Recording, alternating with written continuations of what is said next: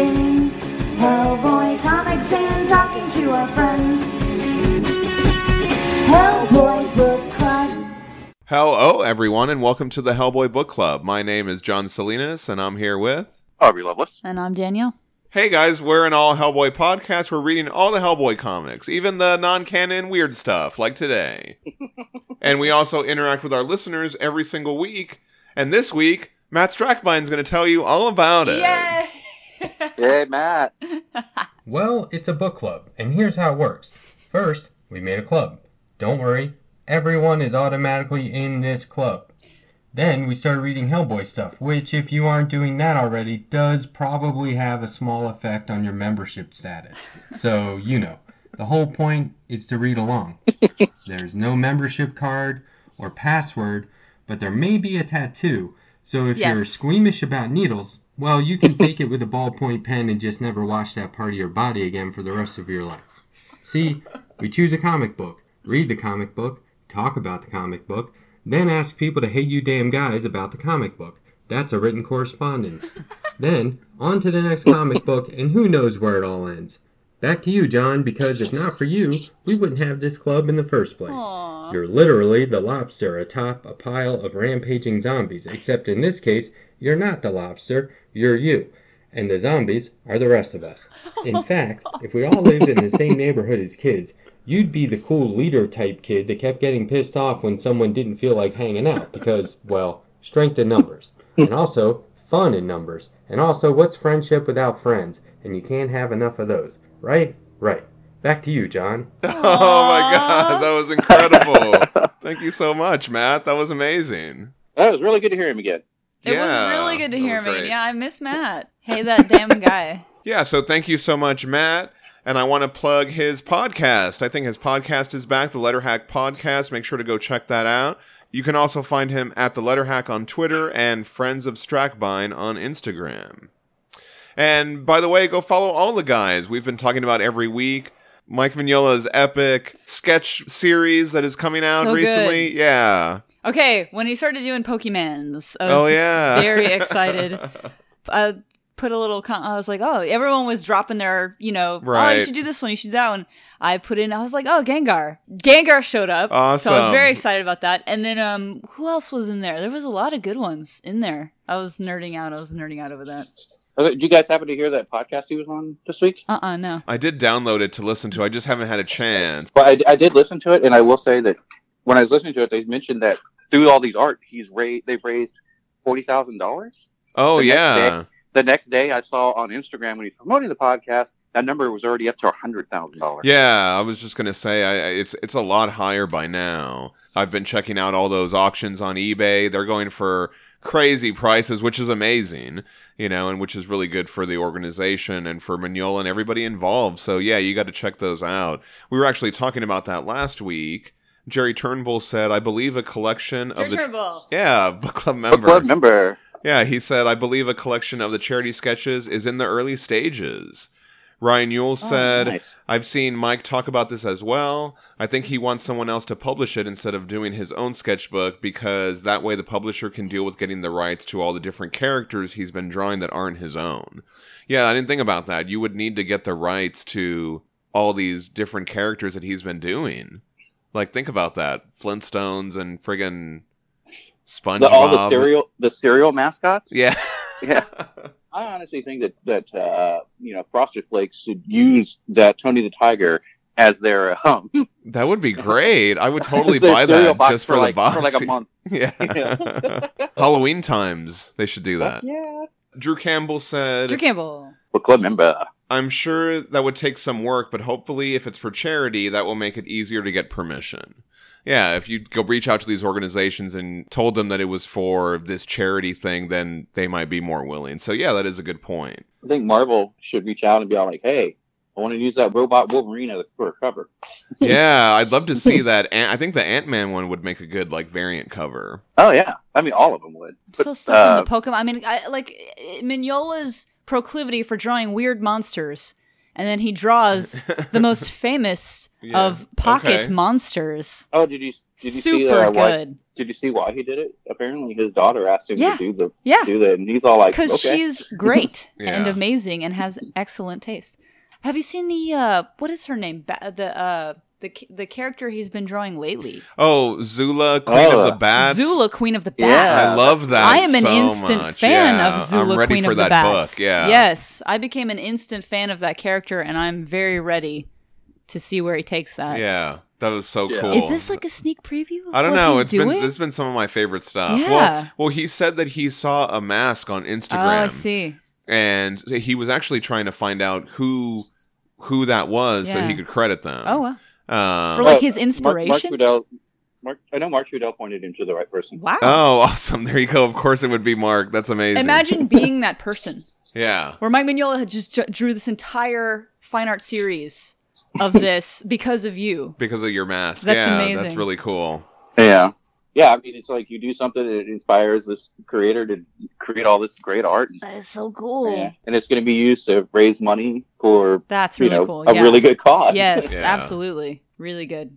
I want to thank Jiva Artist on Twitter at J E E V A S K J for tagging us in this amazing digital painting of Hellboy that they did. That was really cool. Thanks for sharing us. And now we're going to go on to our listener feedback. Get out trades and floppies. Get out hardback copies. Digital is fine. Read along in time. Get out trades. We got a Hey You Damn Guys from Tom Barnett. Tom Barnett. Book club member. He said, I started thinning out my comic singles with a few eBay sales, enough to PayPal these beauties. And so he's got the first library edition and the BPRD omnibus. All right. Hey. Yeah, he's That's like, how uh, you do it. He said, I'm gushing. It's beautiful. The best way to see Mignola artwork and Stewart's colors. It's a good trade off. Yeah. Yeah, it's I a, highly it is agree. the best way to look at that Oh, stuff. yeah. And Ryan Yule said, Ryan Yule, book club member. he said, I'm glad my cactus fun fact caused Danielle to go on a misused bird sound in popular culture tangent. that was my intention. Nice. we had some feedback on Weird Tales Shattered. That was the one drawn by Jim Starlin, and there were all those Easter eggs, and we couldn't figure out what that sword was from. Oh right, yeah. Ruben Strid said, just went back from a deep dive in my old issues of Hellboy. Have to go back to my first comment. I'm pretty sure the sword is from Box Full of Evil. You can see the split handle in the hands of the transform Ualac. Actually, I also think the castle to the left is the castle of Count Guarino from Box Full of Evil. Yeah, so thank you for pointing out those awesome details. That's totally up my alley to finally know what that sword is from. I'm like, that was going to kill me if I didn't figure that out. So I love that. Thank you so much. Yeah. I want to go look at Box Full of Evil again. Yeah, I love it. That's one of my favorite stories. You know, people are always talking about, oh, how would you do a Hellboy movie or a Hellboy TV show? I would do this. I would do Box Full of Evil. Yeah. I think that that could be a great, like, hour and a half, two hour pilot, or it could be a movie. Just that one story alone. It's like a three issue thing. It's really short. It's just got some characters, but it alludes to him being the, uh, you know, the destroyer of worlds. It alludes to the the crown and all this stuff, but it doesn't have all the heavy, you know. It's but another thing I love about that is it's like an it- essentially it's a Hellboy and a buddy cop Yes. movie. Yeah. that's what it would be. And also, Yeah. you get into, you can build on that into the ensemble team later. You can do it Exactly. gradually. It doesn't Yeah. have to be, you don't have to introduce 10,000 fucking characters at once. Yeah. That's the beauty of doing something like that. Oh my god, I just Anyway, we talk about this too much. I know. Ugh. And, and well, and then it also leads to you don't have to start your movie with the ending of a story. Yeah. As well. yeah, yeah. You don't have to do that. we had some feedback on Big Top Hellboy. That was one by John Cassaday. Jason Abaddon said, "I wonder if Abe really has a doctorate, and if so, in what?" Because like whenever he's in that, they call him like the Doctor, or like don't they say Doctor Sapien, or do they refer to him as Doctor? That's not canon, is it? I guess don't not. remember. But if he did have a doctorate, what what would it be in? I mean, Um, anthropology medi- probably. medieval literature. Uh, I think he's a medieval lit guy. That's pretty good. I like that. what would Hellboy have a doctorate in? kicking some Smashing. ass. Yeah. Boom! there you go. A doctorate in boom. There you go. We Call had him, some. Call him Doctor Boom. Dr. Boom, Dr. Boom, to the OR, stat. I'm not that kind of doctor. We need a boom in here. we had some feedback on Abe Sapien's star of the BPRD. Drew Campbell said a minor clarification. So we talked about John Arcudi. He wrote that story, and I Okay. mentioned and I had mentioned that this was around the time that they did BPRD The Dead. But he said that was actually a little over a year before The Dead had started. Weird Tales was in 2003, um, and that was before they even started Plague of Frogs. So this is his first work in the Mignolaverse, but it's not canon. So, but anyway, thank you for drawing that distinction. At Erstellium said, I love the weird tales. Abe with little brother syndrome. Highly relatable, to be honest. And at the Griffin 88 said, I literally can't get enough of weird tales. They're the best. So much fun was had doing those, and you can feel that. We had some feedback on 15 minutes. That was that beautifully painted one by Jill Thompson, where the skeletons were all active in Oh. the movie and stuff Yeah. like that. Yeah, that was a good one. Mark Tweedell, he wanted to point out that some of the original pages, along with the ones from the Beast of Burden crossover with Hellboy, are currently on sale. And these are so amazing, but they're like hand painted. And so I actually went to go check these out, and they're on sale, and they're like nine hundred dollars. Wow. Like that, and that's Oh. that's the sale price. But oh, they Oh, are well. so amazing. I mean, if I could afford that, I would definitely jump in on one of those because they're they're really beautiful. And then especially those pages, we'll get to it with the Hellboy Beast of Burden crossover.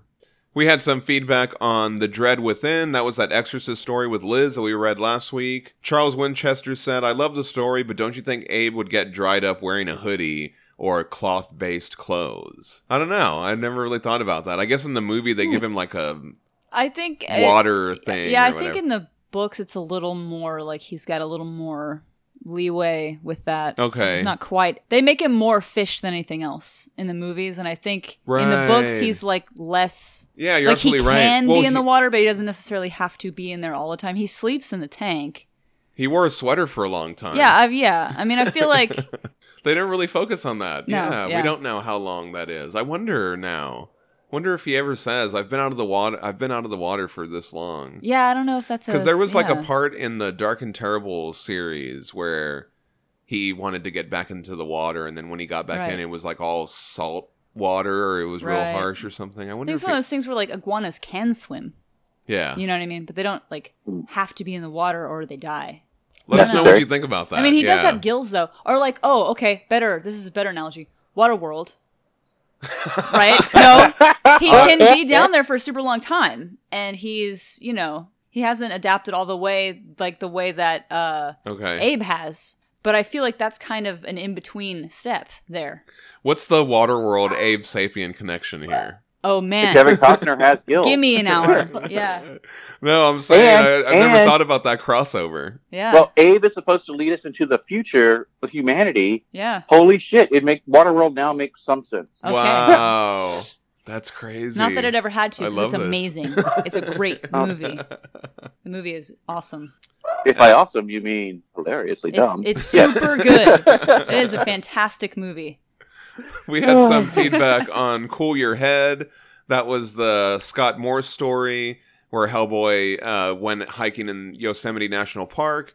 And they talked about brownies. Remember, and we were talking about where does Oh, that yeah. name come What is from? that? Mhm. Okay, so he said the name Brownies comes from the 1870 book The Brownies by Juliana Horatia Ewing with references to household spirits from British folklore called brownies.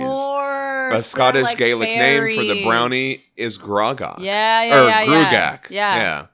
So really, it's a pretty cool name. Yes, it is. Yeah. Oh wow, I, t- I totally forgot. How could I forget that?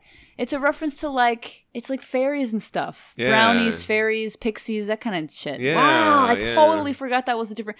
I did comment on that because I was like, shit, I knew that from Willow. Yeah, oh, they're Oh, in Willow, Willow. too. The brownies. Yeah. Yeah. yeah, yeah, Okay, so see, here's the thing: is that like, yeah, it's just not a commonly used phrase over here for that. So that's super cool. Yeah, I That's- love that. That's real good. That's awesome because they're in the woods doing woodland shit. Yeah, that's why it's a book club That's why it's a book club. and friendship. Fantastic. Thank you for that. And Jason Abaddon also chimed in with that too. Okay. He was like, "Hey, this is why," and it was pr- pretty that's much great. the same. no, yeah. that's awesome. Okay, well, I've completely reversed because that's fantastic. Yeah. I like that. When I posted the Weird Tales issue six cover, that's that Frank Cho cover. Ross Radke said, I'm not going to lie, I wish Frank Cho had drawn a Hellboy story to go with the cover. His writing tends to be juvenile, but the guy is an amazing draftsman, and it's a shame his reputation for drawing curvy ladies overshadows his skill at drawing incredible jungles and monsters. It's a shame that he insists on drawing cheesecake when he could just be a good storyteller. Hmm. So maybe that's his own fault. And he also said his love of slapstick comedy would work well for the early Hellboy. I'm not saying it's wrong to draw busty gals.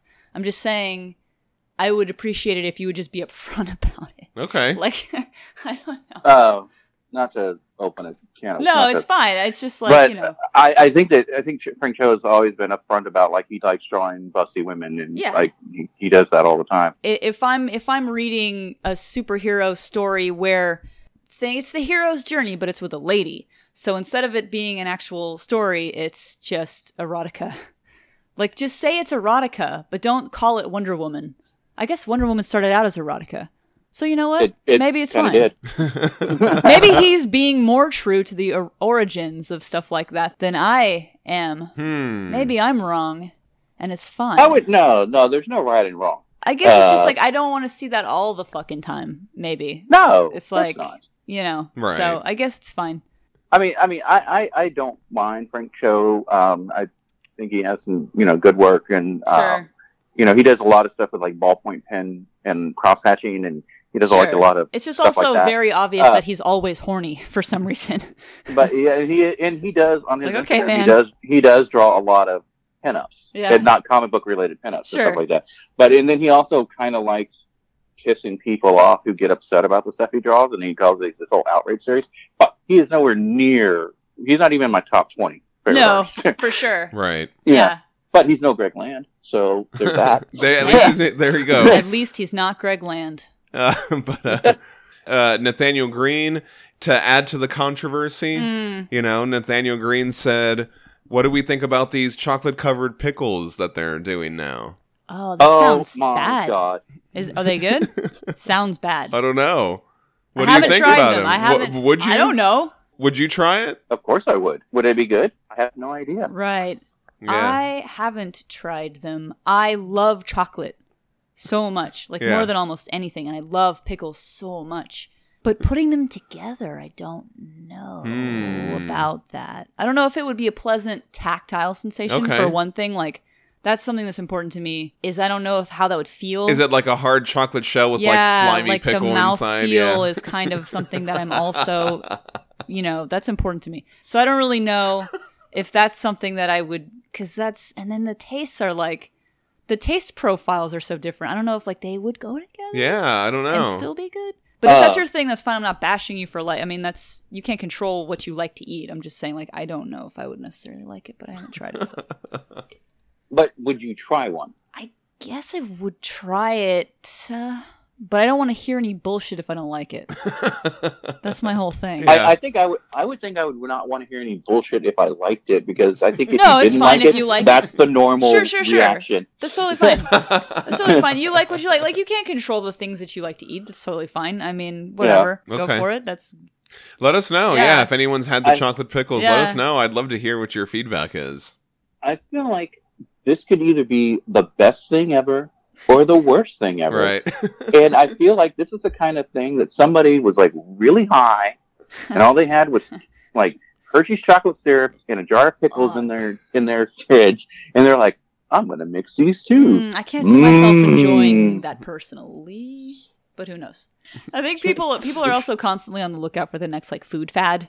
yeah. Yeah, Like you saw how much like the the bacon thing or whatever. I can't. Even, Oh, yeah, bacon so oh, like ten years yeah. ago. Yeah, yeah, yeah. Well, it's not. It's still people are still Bacon beer and stuff like people that. People are still Bacon doing soda. it, and they're still like, you know, all about. So that's that's. I think people are always on the lookout for like the next right. thing that's like Yeah. gonna happen. And I wouldn't be mad if it was pickles.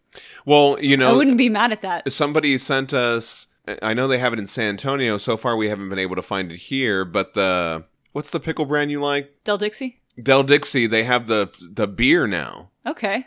Pickle beer. Oh, okay. Oh, Yeah. I would, dr- I would drink the shit out of that. But I don't think anything can be as good as just a pickle, like a, a crisp, cold pickle, there you go. sour, Okay, maybe spicy sometimes. I like the hot pickles. Or like you can put like you know if you drink, if you don't, that's totally cool.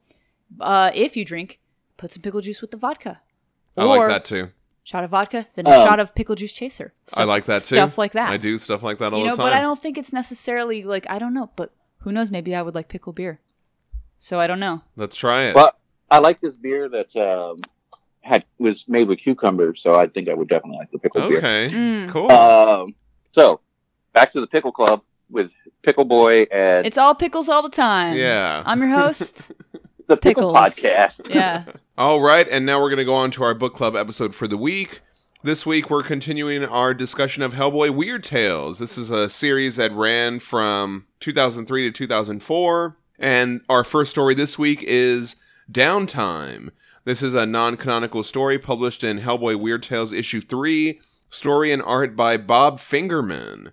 Bob Fingerman is an American comic book writer, artist born in Queens, New York. He is best known for his comic series Minimum Wage, which was nominated for an Eisner. Hmm. And he also worked on Ninja Turtles for a year. Oh, okay. And I think I remember when he worked on Ninja Turtles because it had like this kind of weird style. Which Ninja Turtle was it? Archie Comics Ninja Turtle? yes, it was the yes that the, Okay, that it was that- like the that makes more animated. Archie Ninja Turtles Adventures or whatever. Yeah, the one that was the one that was based on the cartoon, exactly. the one that ran way longer than Eastman and Laird's. I have a bunch of those issues. I think. Yeah. I got a couple. So we open up on Hellboy, and he says, Damn you, damn you, you sick infernal bastard. Have you no pity? Have you no decency? And Abe and Roger come to Hellboy's aid, and we reveal that it's that damn copy machine. so let's talk about this art really quick, because it's almost like a weird, like, uh, it almost reminded me of like Ren and Stimpy or something like that, but it's not really that. It's more like, I don't know, Mad Magazine. It's just super, yeah, it's super cartoony Mad Magazine esque. This depiction of Roger made me laugh though when he when he comes and he's like, "How can we assist?" I don't know. It's just He's got a he's got a baby face head. yeah, maybe that's what it is. Maybe it's that big block of wood on his crotch. right. That was always there though. Like that's always. I know, but yeah. this just makes it so more prominent. yeah, yeah, the cartoon style for sure. Hellboy says the copy machine keeps jamming and now it's spitting out pictures of a secretary's butt. All right. And Abe calls for an intern. They're a paranormal intern. And they're these two little gremlins. Irving Gremlinski, one of them says. And these look very much like um, cartoons like in from Looney Tunes and Sure. stuff like yeah, that. yeah, right. yeah, yeah. And a lot of it is just Hellboy just getting mad about this He's just real mad. Yeah. Yeah, it's It, it, it's, it goes on in just excruciating detail. it, it does go on for a while. Can I go on a slight little rant here? Yeah. Okay, this part of the story annoyed me so fucking much because I was an office assistant in offices for 14 years, and I always had to take care of the coffee machine. I had to fix the jams. I had to f- replace the toner, and I had to do all that kind of shit. And Hellboy is acting. This is not Hellboy. This is jerk ass Hellboy. Yeah. It's just pissing me off because it reminded me of so many interactions. It never was this angry, but it's always like, replace the toner. I'm like, oh, I'm sorry. I'm in the middle of doing real work. Let me stop everything I'm doing and replace the fucking toner because your college educated master's ass can't figure it out. Actually, that's not true. They could figure it out. They just didn't want to. I would have been perfectly okay had they said, hey, Aubrey, I'm too important to change the toner. Change it for me. And I'd been like, okay, that's my job. I don't give a shit. But no, this, oh, I couldn't figure it out bullshit. Or fucking just change it. Or blah, blah, blah. So I'm sorry. Rant over. No, I think me 'cause- off. but I, I think that uh, Yeah. over here the guy was kind of on your side because you know he says, "Oh well, don't you think you were hard on him?" And he goes, "Nah, it builds character." And the other Roger says, "No, it builds resentment." So they kind of they kind of highlight that a little bit of like, Right. you oh no, no, hey, I, I, I, I am glad that they added that part, but Mhm. I just I had to get that out because it was Aubrey rant time. sure. so why is he being such a dick in this story? He's just like, I'm the office dick. He's just so mad about the copier. so mad I guess. about it, yeah. He's like, we have to file the reports in triplicate, and I can't get this thing to work. Yeah, it's just a lot of unnecessary detail here, though, about the, all of this. It's like, where are the jokes? I can't tell. I feel like the jokes are kind of in that whole kind of like like Dilbert office kind of stuff. I know Dilbert was never like this. so there's I mean, no jokes that whole- then. It's just that whole office humor. Right. Well, there, there there's a ongoing thing about it's a laser printer and no it's the this kind of printer and it, it actually doesn't have fluid it's a powder and all this like, kind of stuff Okay, cool, man. a lot of it is yeah it, it's trying to appeal to that triplicate office and yeah, all right. I know exactly what they were talking about. Sure. I'm I, know what they're talking about. I'm just saying that it's so boring No, no, and I mean- forever taking. Shut And then so he goes and he's like, "Let's go to the break room." And yeah Roger has Yeah. money in his butt. It's up his butthole. Right, So he so- has to give him money out of his butthole, and it's Whoa, whoa, constantly whoa. like, "This money is wet from your butthole." Like, okay, we get it. It came out of his butthole. Wait, Like, wait, wait, wait, wait, we wait. get it. Hold. I didn't assume it came out of a butthole. I just thought it was in his butt cheeks. Does butt Roger cheeks. have a Then it's in the butt cheeks. It's in the sweaty butt cheeks. Look how sweaty it is from the butt cheek sweat. right All right, moving Wait. on. hellboy needs no, change I for a have a 20 question, yeah That joke needs to be told one time for it to be funny. It's here. It's told like three times in it's a row. just hammered, hammered in. And Hellboy gets more bumpy as the story goes on. because he's he's boiling over with rage. It's just like a very exaggerated. I oh think, yeah 'cause his he's getting more is- yeah he's getting more bumpy the as it goes on The veins and the it's I, I don't know. I think it's supposed to it's meant to convey like how pissed off he is about right everything. yeah hmm Yeah, and so then he can't get the machine to take the money. It's your soggy currency now, Kimosabi, Roger says. Okay. He's super mad for several pages about Yeah. the soda machine. He's mad about it. Keep going. And, and it looks like he punches the soda machine, but he uses the regular hand instead of the right hand of Doom. It doesn't do anything. And then so he starts crying and talking about how it took my money and it's not fair. okay. And it it's just very cartoony and like I said, almost like um, Mad Magazine or something like that. I've defeated demons the size of mountains, Hellboy says. I've had nails pounded into my head and fought squiddly, tentacly, slimy monsters and always triumph. But that machine. There, there, it's okay, Abe says. You're just kind of a Luddite, is all. Yeah, come on, Roger says. Let's go to the corner deli and get a soda there. My treat. Just give me one second, I gotta do something. And he writes out of order on the machine, and then we reveal those gremlins. Oh, it's the gremlins. They have the money and the soda, and he there says, you have it. "Ain't I a stinker?" oh man. All right. The same thing that Bugs Bunny used to always say. I'd like, Yeah. You, Yeah, Bugs that's Bunny." the Gosh, you know you stinker. That's the joke. So yeah, that was a. There's a part in the story. Oh, I forgot my trivia here. There's a part where Roger says, "Oi Gewalt." That's a Yiddish term. I think there there's another story where they say that uh, later that we're reading. today, There too, yeah. Uh, weirdly enough, there's another story where they say that, um, but it means "Oh God," "Uh oh," or "Enough already." And so this is more like I feel like this story is like you have to kind of like this kind of art style and this humor, which is a Yeah. little dated, Sure. maybe you might say. Like we had that story, Abe Sapien, star of the BPRD last week. Canon or not? So yeah, probably not. who cares? Definitely not. My answer to all of that. Um, but I I, mean- you have to like it's like you said. You you know this has to be your thing. It's not my thing. That's okay. If you like it, that's fine. Yeah, Whatever. you know there It is there there might not have my thing. Yeah. Th- there might have been an age where I would have thought this was funny. Sure. You know what I mean? But like, Yeah, yeah, oh, yeah, reading sure. it now is just, yeah, it feels a little dated. Something for everyone. I don't. I've I've never liked this kind of storytelling my whole life. Like I know, like anytime I re- I encounter a story like this, I just I get annoyed to the point of anger, and I'm just all like, "Why am I so upset? This is just a dumb story."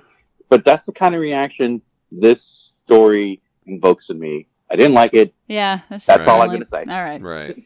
All right, let's go on to our next story, which is Friday. Is that a reference to like Girl Friday? Yeah, I should have looked that up. Wh- What's the trivia on that? So, Girl Friday, a female helper, especially a junior office worker or a personal assistant to a business executive. But I think it's also meant. So his his Girl Friday, 1940. Hard-charging New York newspaper editor Walter Burns, Cary Grant, discovers that his ex-wife, investigative reporter Hildy Johnson, uh, Rosalind Russell has gotten engaged to milk toast insurance agent Bruce Baldwin, Ralph Bellamy, and successfully tries to lure her away from tame domestic life with a story about impending execution of convicted murderers. But Hildy discovers Williams may be innocent, and her reporter instincts take over. Okay. So- so it's got like that reporter element in there too. It's uh, so a woman who does a lot of different jobs in an office, Okay, nice. which she's doing. This story was published in Hellboy Weird Tales number six, It was written by Doug Petrie and art by Gene Colan. Doug Petrie is an American screenwriter, director, and producer. He's best known as the writer, director, and co executive producer on Buffy the Vampire Slayer. Yeah. Love Buffy. He also co wrote the screenplays for the Fantastic Four film Oh, and. Harriet the Spy. More recently, he worked on the Netflix Daredevil and Defenders Oh. shows. That yeah. was quite a roller coaster ride. That was like, oh, it starts off, and Well, it's he's like, done oh, a no. lot of and then I was like, oh yeah, Yeah, he's done a lot of stuff. He um, sure has. Wow. The late Eugene Jules Colan was an American comic book artist best known for his work for Marvel Comics, Mm-hmm. where his signature titles include Daredevil, Howard the Duck, and Tomb of Dracula. He co created The Falcon, the first African American superhero in mainstream comics. Hell yeah. Carol Danvers, who would go on to become Miss Marvel and then Captain Marvel, and the supernatural vampire hunter Blade. Yes. Awesome. Damn. Huh. Colan was inducted into the Will Eisner Comic Book Hall of Fame in 2005. Yeah, so I think it's Badass. amazing that they Okay. got him to do this story. So I guess I gotta say, so I'm reading the digitals of this, so they're all back to back for me. They're all like together here, and I'm scrolling through them. Yeah. So as soon as I turned the page, it was like every muscle that I didn't know I was tensing just relief. I was like, oh, I breathed a sigh of relief. 'Cause looking at this art, I was like, oh wow, different angles, yeah. and it's nice. Yeah. I immediately was just relieved, like, oh, I get to, I get to look at something pleasant now. Yeah. this is great. Oh, I totally agree with you, Daniel, because like I was reading the digital as well, and I was just like, "Ah." Nice. and I turned the page, and I'm like, I, I just kind of stared at this page for a while. I mean, Yeah, it was the good. the colors, the artwork. She's got an umbrella on her desk for some reason. oh, Uh, yeah. It definitely looks hand drawn. No digital in it at all. I mean, maybe the coloring, but I mean, the coloring looks like colored pencils or watercolored over pencils. Yeah, no, I thank you for love mentioning that. This art.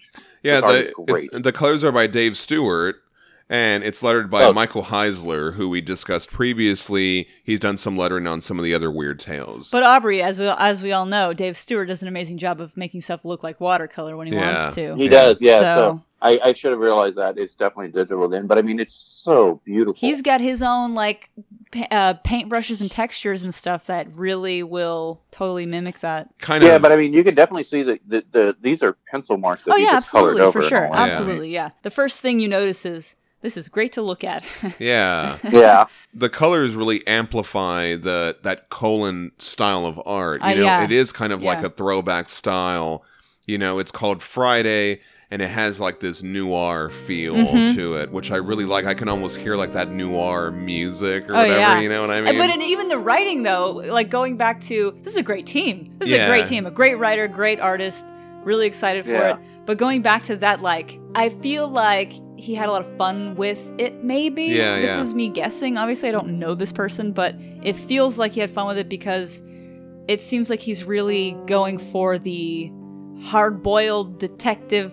But it's Liz, so Yes. it's like I'm driving in my car just Friday nights. Good to get out. Just so happens I'm free. Yeah. I show up and it's late, almost too late. And then I do this, and it's like very like you know, it's it's it's. I love that shit. I'm such a sucker for it. I also want to point out the way that the, the the panel layout and design. You got your standard, you know, double like you know, huge panel, two panels on the bottom, but it, it's skewed and just it adds to the art. It makes it look really. It makes it pop. Yeah, it does. You know? It's fast and Yeah. loose, which is kind of the Oh. style Oh, I in love general. that. Yeah, that's true. So we open on the BPRD, and Liz answers the phone. She's smoking a cigarette at the same time. Great. I love that. And of course, they want Hellboy. She says, "Maybe I can handle it." Yes, I'm serious. what kind of monster? Be there in ten. It's so good. Yeah. I, I I had to go over that panel several times Yeah. because what a great opening. So she's doing lots of things at once. She's here's a girl Friday. And I do want to point out right here where it says Bureau for Paranormal Research and Defense. You see Gene Colan's little autograph Nice. there, which I like. Yeah. that That's touch. super cute. It is nice. But Did you mention the ring? Yeah, I was about to. I was Okay. about to say that. You read my mind. Yeah, the ring. Oh man. She's got a ring there. I really like there. that. Yeah, I like that detail. Just like uh, last week, I like the cuffs Yeah. that Jason Pearson drew on Liz's shirt. I like the ring on this She is one. wearing it on what we, I guess, would typically think is the wedding band finger. oh, okay. It's the left hand. So I don't know. Yeah, it is on the wedding band finger. So she's the ring um, finger. yeah, and so I like the uh, her dialogue there, but then you've got the little voiceover, which is used kind of like narration of who needs company. Right. Like, oh, it's very like witty, snappy little remarks. no, uh, I didn't notice this until right now. I zoomed in on the pan- on the computer right here. I was about to ask you if you saw that. Yeah, it says mate.com. Yeah, so she's looking at the at a dating site. Yeah. Yeah, but I you didn't didn't- notice you didn't see that? It says SW single white male looking, and then it kind of blurs out. Oh, okay. She's perusing a dating site when she gets the call. Yeah, she's looking at a dating site.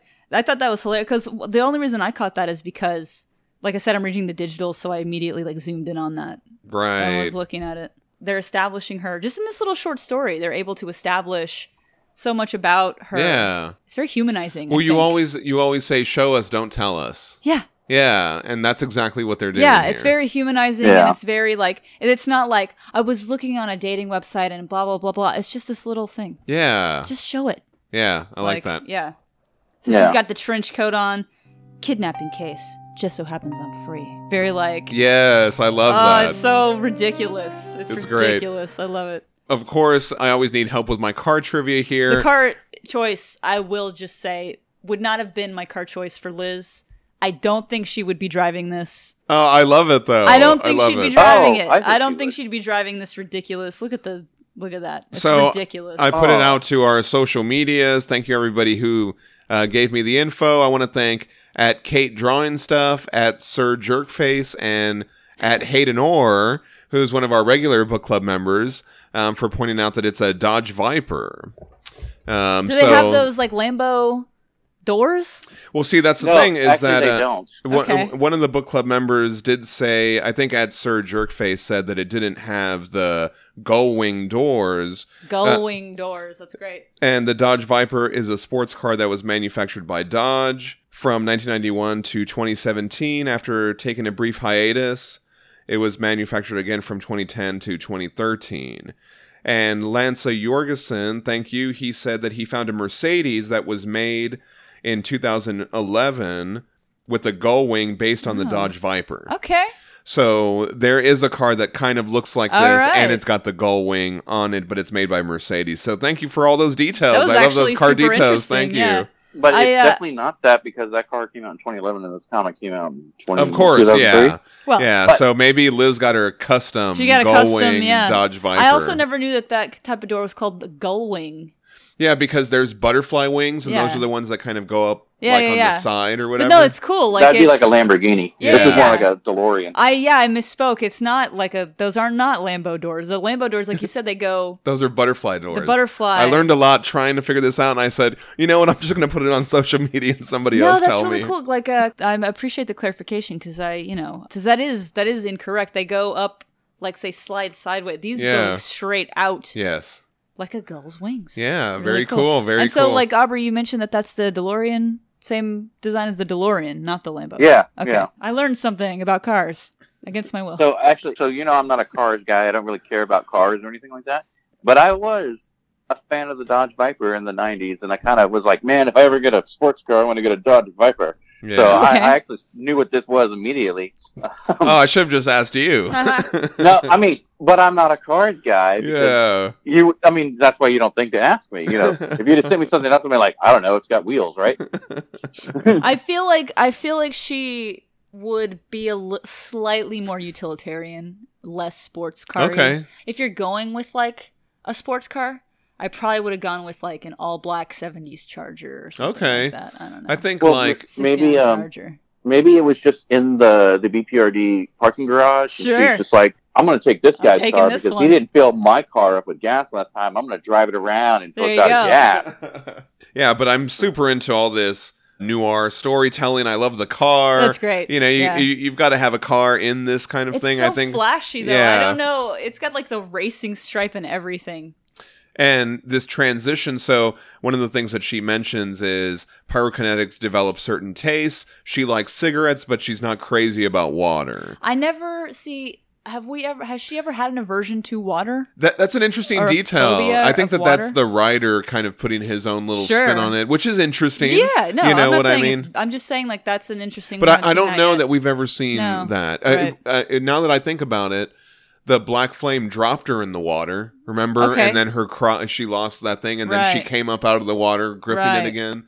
So Yeah. I don't know, but that wouldn't happen until way later. Right. I uh, well, and then, go but I mean, that's also she just you know got dropped in the water. I mean, if you get dropped in the water, you go back up.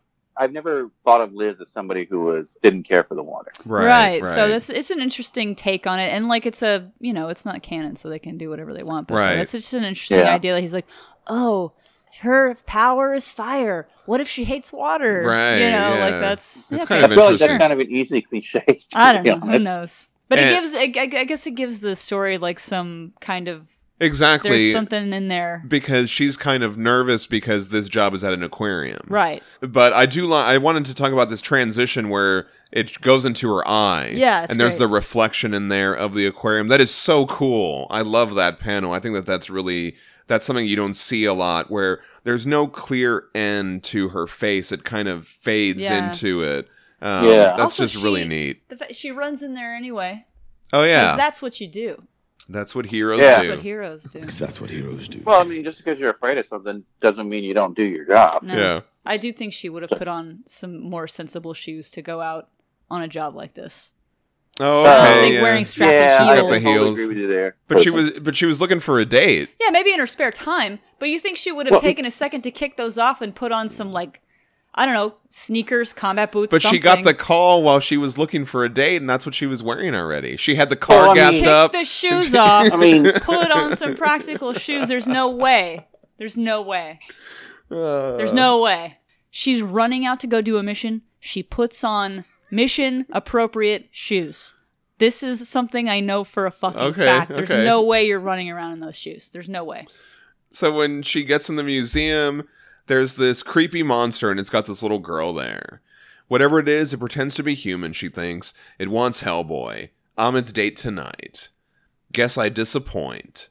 And the monster, this creepy guy, he's got like this. He almost reminds me of like Scarecrow from Batman, but he's got like this wearing a, ooze. wearing a pointy hat. Yeah. Sure. He's got like this ooze stuff. His fingers start going into ooze and it kind of gets all over Liz.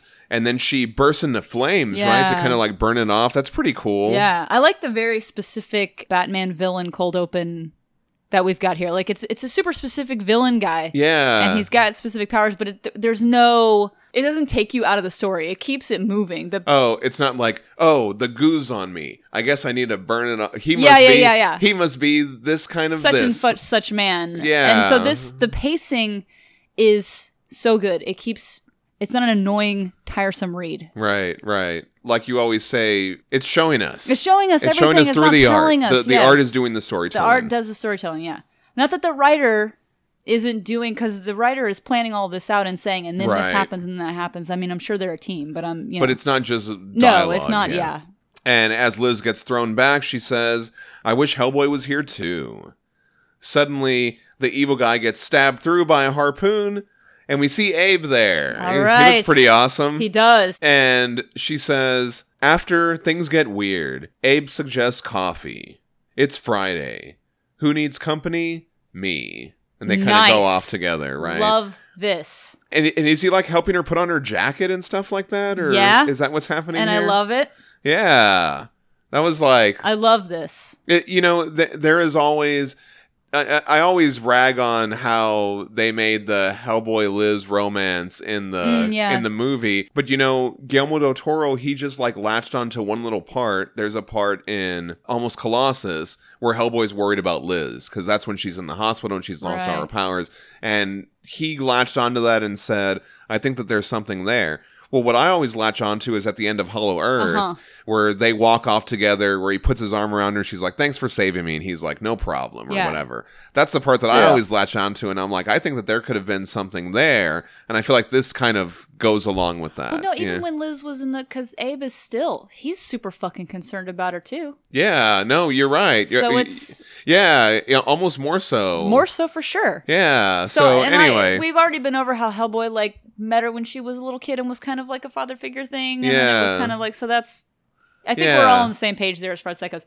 This the pacing's good. I don't mind anything about this. yeah, I really like. It. I love that. it. I think and it's it also it doesn't lean too heavily on like oh, he saved her or some shit. They're coworkers. That's that's what I wanted to say. They're you know, partners. when we were talking Yeah. about the her weakness is water or whatever, but in this storytelling version, it's like, well, that's why you're a team. Yeah. You know, it's almost like the point of the story isn't that.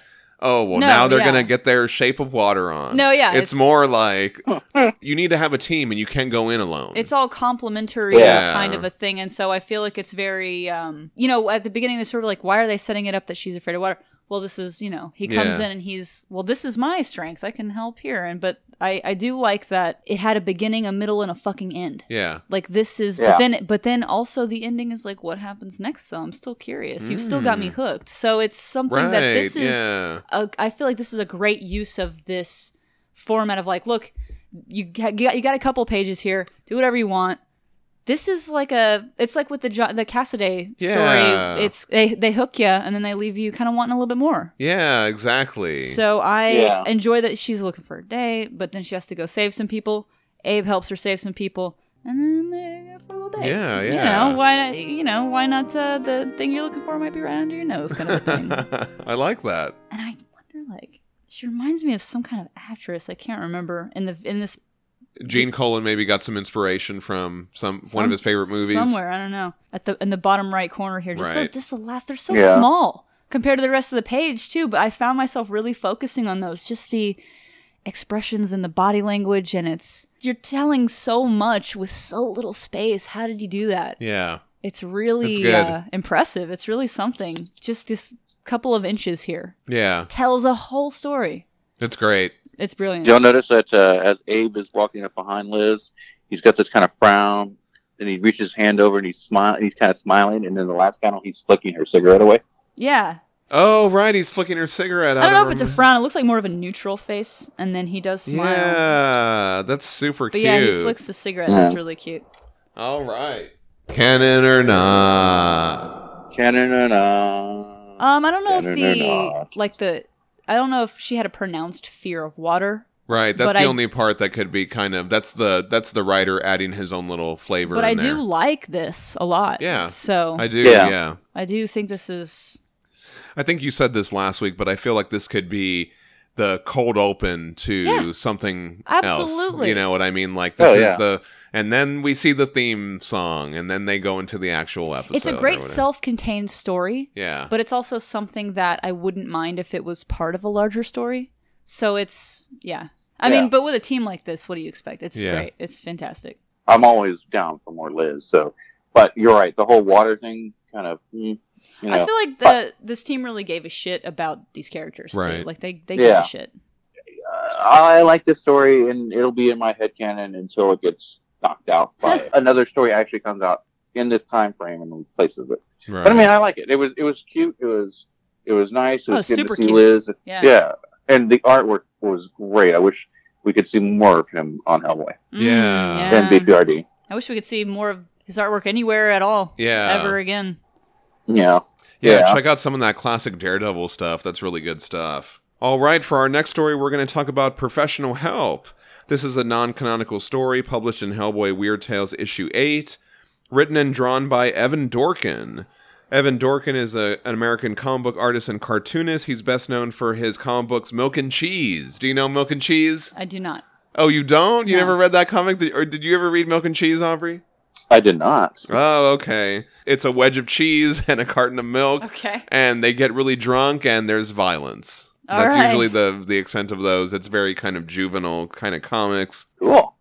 His comics often poke fun at fandom, even while making it clear that Dorkin is a fan himself. Sarah Dyer is the colorist, and she's an American comic book writer and artist with roots in the zine movement of the late 1980s and 1990s. Oh, wow. In 1998, Action Girl was awarded the Lulu of the Year award. And Dyer also wrote for Space Ghost Coast to Coast, Superman Adventures, and Batman Beyond with Evan Dorkin. They're actually married. And they actually wrote the episode that introduced Livewire. The, the animated series? Yeah, uh, yeah, I think so. Superman Adventures. Yeah. Yeah, I, I, I, I vaguely remember that. Yeah, so I thought that was pretty cool. I- I'll admit, when it comes to the DCAU, the Superman show is the one I've watched the least, even though it has really good stuff in it. I mean, the whole thing's great. Oh, but I okay. mean, Yeah, that's no, the one I, I'm the least familiar with. I'm more familiar with Batman and Justice League and Batman Beyond. yeah, I watched all that stuff. So we open on a psychiatrist's office, and we're introduced to Dr. Ramsey. She tells her patient that he left his last name off the form. First of all, staff is checking forms. There's no way that a doctor is getting paid $200 an hour, $300 an hour is checking your forms. he says no last name, just Roger. And We've uh, got Guernica. We've got we've So- got Picasso here, and we've got uh, Frida here. One of the books says Goya, and we've got of course, yeah.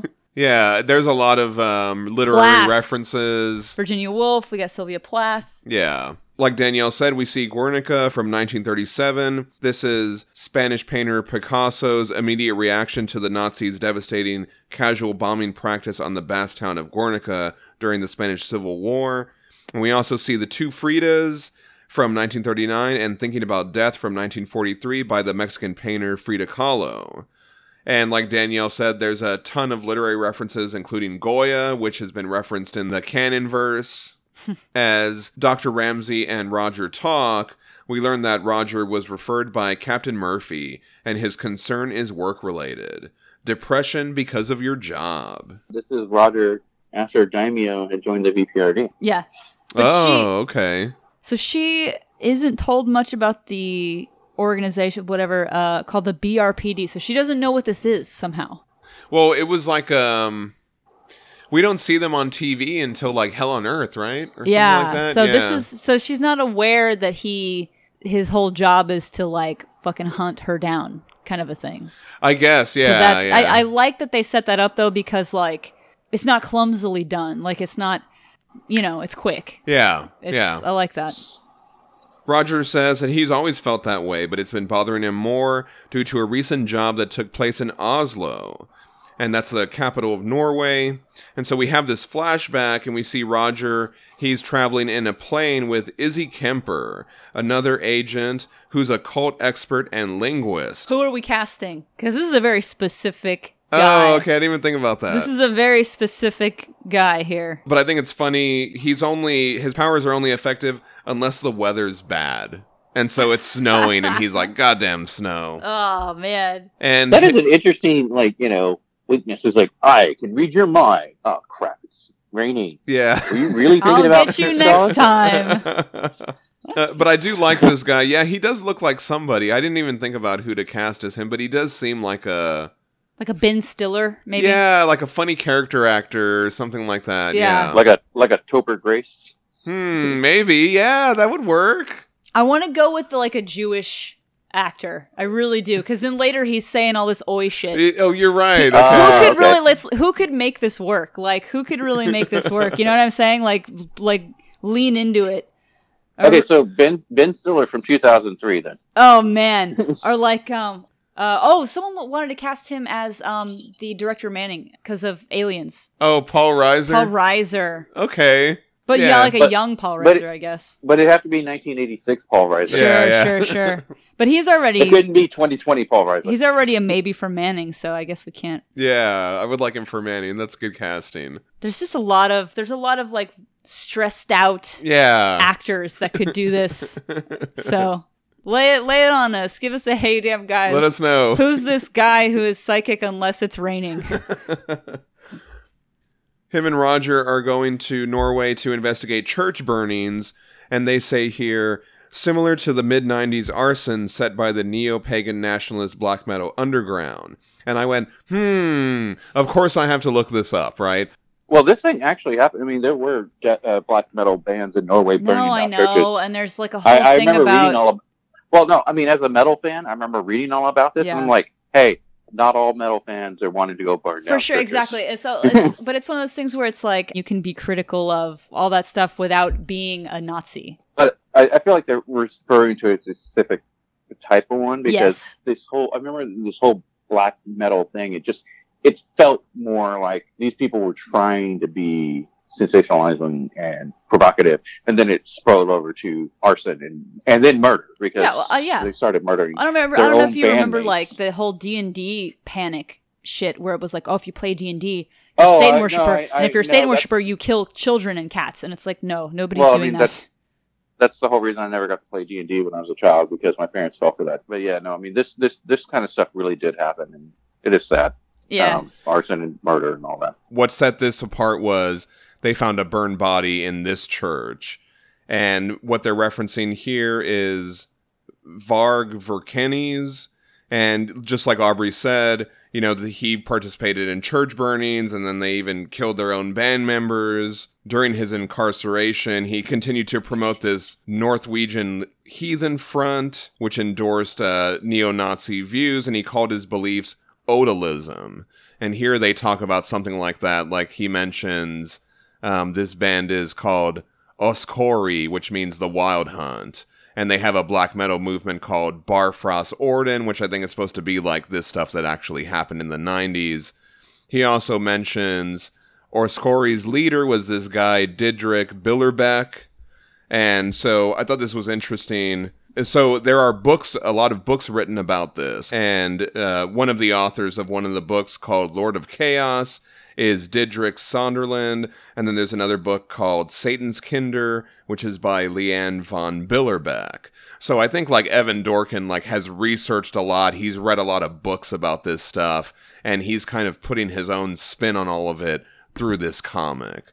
And, you know, in this version, these guys went, they set off for the Jotunheim Mountains to be closer to nature and the old gods. No one's seen them since. And Roger and Kemper, they're looking around trying to get information, but all the metal kids are just like flicking them off or whatever. But they did pick up the location of the secret gathering of their tribes. Oh, just want to add on to what you were saying, Daniel. Yes, there are definitely neo pagans who are not Nazis, but I do know that for some reason these black metal bands sure. want to embrace like Odin and Thor and all that kind of Which uh, is Norse fine. mythology and warp it to fit their Nazi Yeah, no. Yeah. So like there are there are Yeah. there are subgroups of like Nazis who are like, oh, Thor's hammer is now a Nazi symbol. But it's like, Yeah. no, you can't No. fucking have that. you already have But- the swastika. You can But I have mean, it's that uh, now. Like we've given up on the swastika. Apparently, that used to be a thing, and now it's not a thing. But this is just something specific, like John was saying, of like some metalheads really did get together and do murders, and they Yeah, were Nazis. they- so that's that did happen. As they approach the castle or whatever where they have all their gathering, Kemper says, Sounds like Cookie Monster getting castrated in a chainsaw factory. That's like a critical, uh, people always say Cookie Monster or something like that when they're making fun of this music.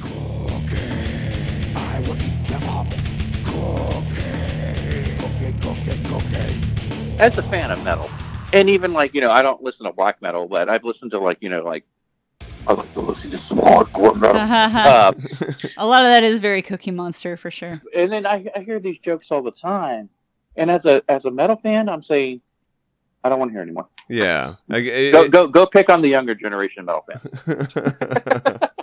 so Kemper he mentions Black Circle. I was trying to figure out what that's a reference to. The only thing I could think of was um, the Black Sun symbol, which is another one of these neo-Nazi symbols. But there was also like a Black Circle art movement, but I don't believe that was associated with Nazism. But uh, I did look into that as well. It's hard now. They're trying. There's Yeah. so many symbols now. If you look up now what they th- like, even suspected like Nazi symbols, they're getting real creative with it, and I don't like it because now you don't know. You're like, oh, that's cool. What's that? And it's like, no, it's a Nazi symbol. Apparently, there's so many. He also mentions Ordo Templi Orientis. That's the OTO, and I think we've mentioned that on the podcast before. It's an occult initiatory organization founded at the beginning of the 20th century, and the origins of the OTO can be traced back to the German speaking occultist Karl Kellner. And of course, like occultist Aleister Crowley is one of the best known and most influential members of the OTO.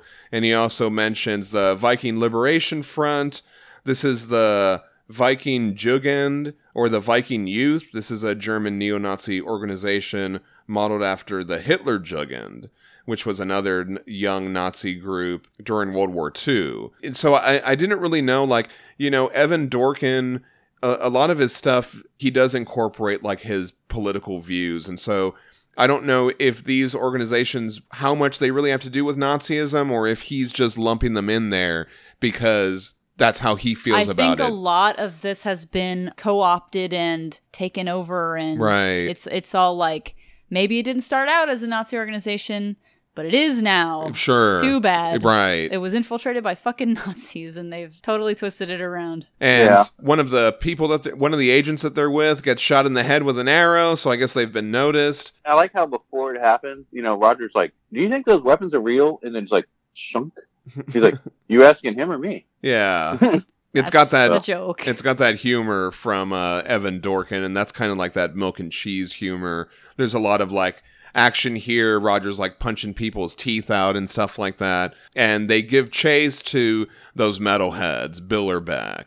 And as they go into their lair, they see another Nazi symbol there. Roger's like, What's that? Roger, my boy, we have a Nazi. And he makes this comment here Quisling Universist. I was trying to. f- I, I'm not smart enough to to to know what that is. I, I know a universist is Quisling someone. Universis. Yeah, I don't know what that is. yeah, so a universist is someone who exclusively applies personal reason and experience to existential, religious, and moral questions, accepts and is inspired by natural uncertainty of the human state, and denies validity of revelation, faith, and dogma.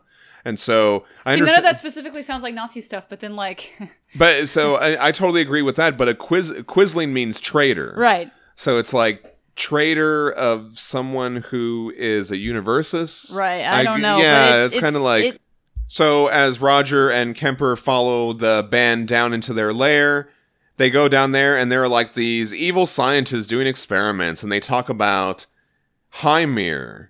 You Hold definitely need a girl to take care of a baby, though, because men are incapable of doing that. Didn't you know? Well, obviously, this guy's got his arm chewed off or whatever when the when it had a tantrum. I think the issue, I think the issue though is that it's a monster that spits up acid. And they call it Hymir. And in Norse mythology, Hymir is a giant, husband of the giantess Hroldir. And according to the Eddic poem, the father of the god Tyr, he is the owner of the Mawal cauldron in which the Aesir wanted to brew beer. Thor, accompanied by Tyr, obtained it from him. And so that is a Norse mythology character and a giant. And so we're going to reveal that they have this frost giant baby, right? Yeah. So they keep talking about Norse mythology and the old gods, and here, like, we find out that the metal guys they found a frost giant in the ice, and then they teamed up with these evil scientists to kind of like, I guess they're like breeding them. You can see like they have like embryos Yeah, and weird. all these things that they're growing back there. Even if I was in a metal band, black metal band, and I find a giant baby in the snow, well, I guess if I was a Nazi, I'd call Nazi scientists. But if I was a normal person, I would call everybody. right. Well, they're trying to use it for their own gain, right? I guess, you know, he said they went into the Jotunheim Mountains to be closer to the gods, and then I guess they found this. But Yeah. the, the two factions, the metalheads and the scientists, are like starting to argue over the baby and whose responsibility it is. And then all of a sudden, the metalhead guy he chops off the scientist's head, and when the baby sees this, like Danielle said, it vomits acid all over all the metal guys. And there's more of that Evan Dorkin gore. Oh, so they as call it's it- like, yeah. They call it a clone. So they found a frost giant in the ice. So I guess it was like preserved, and they got the DNA and cloned it, and now that's the baby. right, yeah. that's- those are the ones that they're growing. Right. Interesting. Yeah. Sorry, I didn't understand that at first. I'm still looking at everything like what is happening. I don't feel like the baby is intentionally vomiting acid on these people. I just think it was crying so much it spit sure. up Yeah. Yeah. Yeah. high. Uh, you know, like we all have hydrochloric acid in our stomach. Right, right. The main guy or whatever, the leader, you can tell him because he's got the X on his head. We see him like right. All uh, burned away or whatever, all gross, and he's got his intestines hanging out.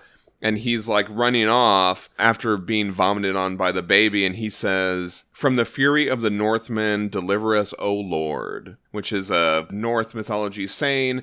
But then I read all this stuff about it, like, that wasn't really said somewhere. It was a different saying from this actual thing. So, anyway, that's a whole thing, Yeah. too. That's the whole thing. Ah, so it's like beam me up, Scotty. They heard it wrong and just got it wrong. Right?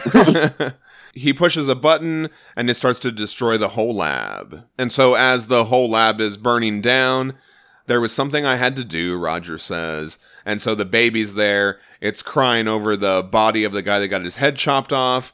And so Roger has to shoot it. He says, I'm sorry, as he holds his gun up. It was in pain, Dr. Ramsey says. Let me ask you something, she asks. Did you feel you did the right thing? Yes, he says. Can I ask you something? What did you do with Dr. Ramsey's body after you killed her? And so we reveal that Dr. Ramsey wasn't even Dr. Ramsey at all. It was a evil monster. He calls it a a temp. mummy with like four eyes. Right. Well, and a bunch of fingers too. Well, and there's eyes on the hands and stuff. He calls it a Temhot, a grief eater. But I couldn't find any reference to that, so I think that's just a fictional monster that Dorkin came up with. What we do in the shadows has like the like emotional vampire Okay. as like it's a joke, it's a bit, but Right. here that they're kind of doing like a more literal Sure, yeah. kind of a thing there. So this was a whole thing by Roger. He this was his way to track the creature. And, and they have this little fight here. She's like, "Stupider still, your gun is useless here." That's why I brought this, Roger says. Black and Decker cordless, ricked with nails from your victim's coffin. So he's got like a nail gun there and he's able to shoot the monster with that. Okay. Jesus Christmas, Roger, Kemper says from outside. And then as he goes inside, he says, Oi Gewalt. Yeah. Again, which is, we, we had heard that earlier in the downtime story. He says, I knew this was a bad idea. You okay? No, Roger says. You want to talk about it? Don't charge by the hour or explode, Kemper says. Thanks, no, Roger responds. You told her about Oslo, didn't you? Kemper asks. Huh, I guess the weather cleared up. Are you kidding? Kemper says, because it's still raining outside. Goddamn rain. So Roger's still depressed after after the end of all this. Right. He assumes that he knew that because he's psychic, but he was like, "No, the weather's still bad. I'm not psychic. I just know that that fucked you up real bad." Yeah, yeah. Yeah. And then I guess this photo that we see at the end is the real doctor with the husband, I guess, which was like had been Oh, killed by the monster or whatever, by the Temhot. Yeah. Yeah, so that was a lot in this story. That was a weird one. I thought it was interesting too to like was focus in on one. Roger. That was cool. Have a little Roger story. That's good. Canon Okay. or not? What do you what do you think about this one? I mean, it's fine. It could it could very well be. Yeah. I think it's structured in such a way that you know it's basically just a shorter version of something that we're used to seeing. Yeah, it has that historical fiction in there, kind of. You know, it's referencing something that actually happened. And um, like Aubrey said, this could be like right after Daimio joined. We know that Roger was like during the War of Frogs and all this stuff. There was a one shot there where he was like, why am I even doing this? Right. You know, what was the point of that? We just killed those frog monsters that were minding their own business. Yeah. So when Roger shoots the baby, it got me thinking, you know, that's a baby.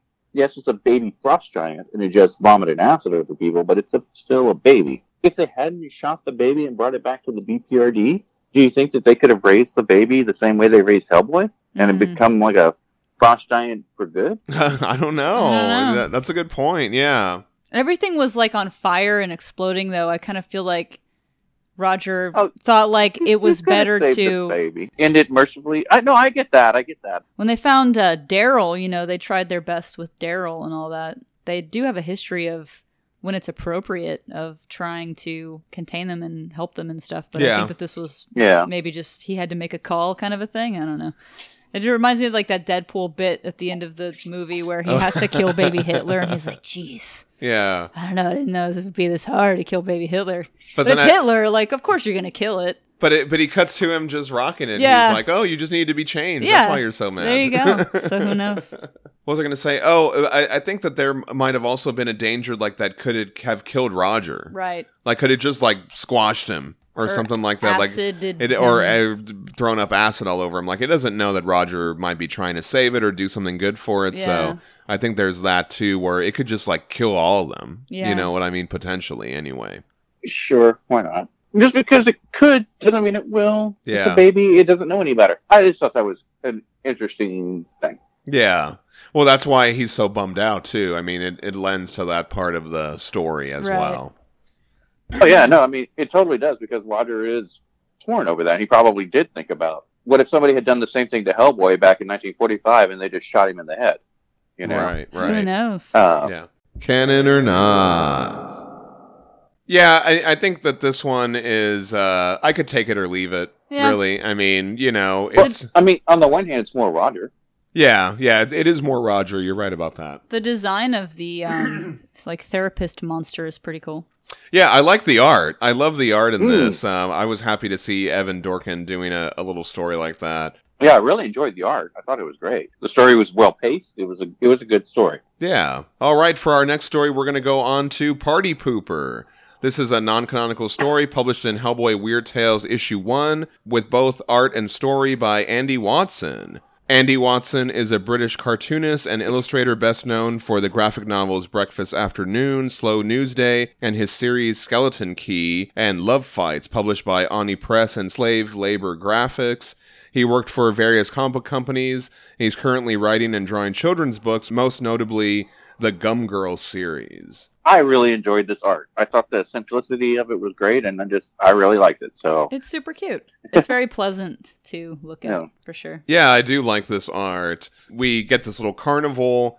We have the boardwalk there, and so I was thinking this might be Pleasure Beach in Connecticut because I was trying to look for something that's near the Sure. falling water, you know, that would be around there. yeah. So maybe that's where um, Kate and Hellboy are hanging out here. And Hellboy's like, Why are we here? And Kate says that he's been brooding too much lately. Time to get out and have some fun. Want to shoot something? And so she takes him over to the. It's a little like a pellet gun where you hit targets and Yeah, it's a win a little prize. carnival game. Yeah. it's a carnival shooting game.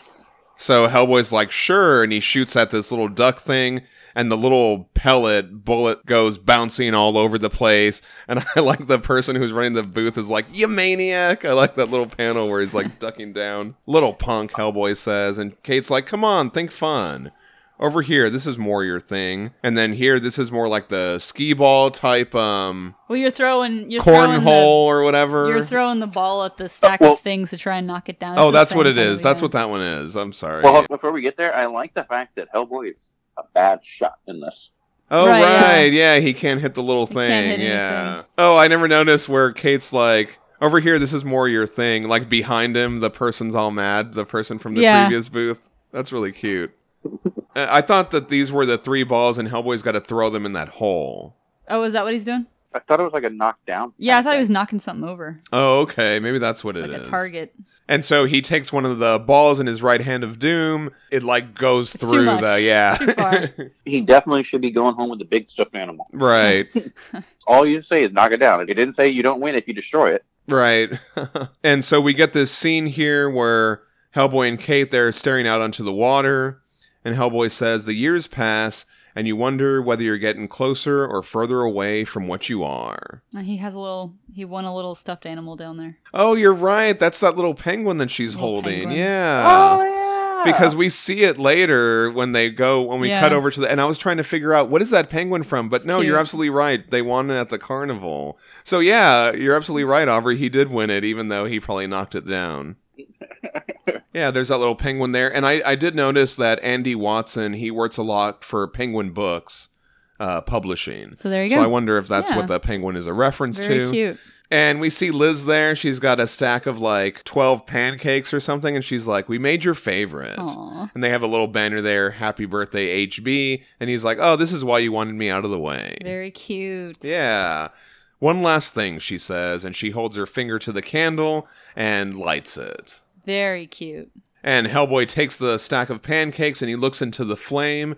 And then within the flame, he sees his throne in hell and the crown. And then he also sees his friends Liz, Abe, Kate, and Roger. And then deeper in the flame, past the crown, he sees Astaroth.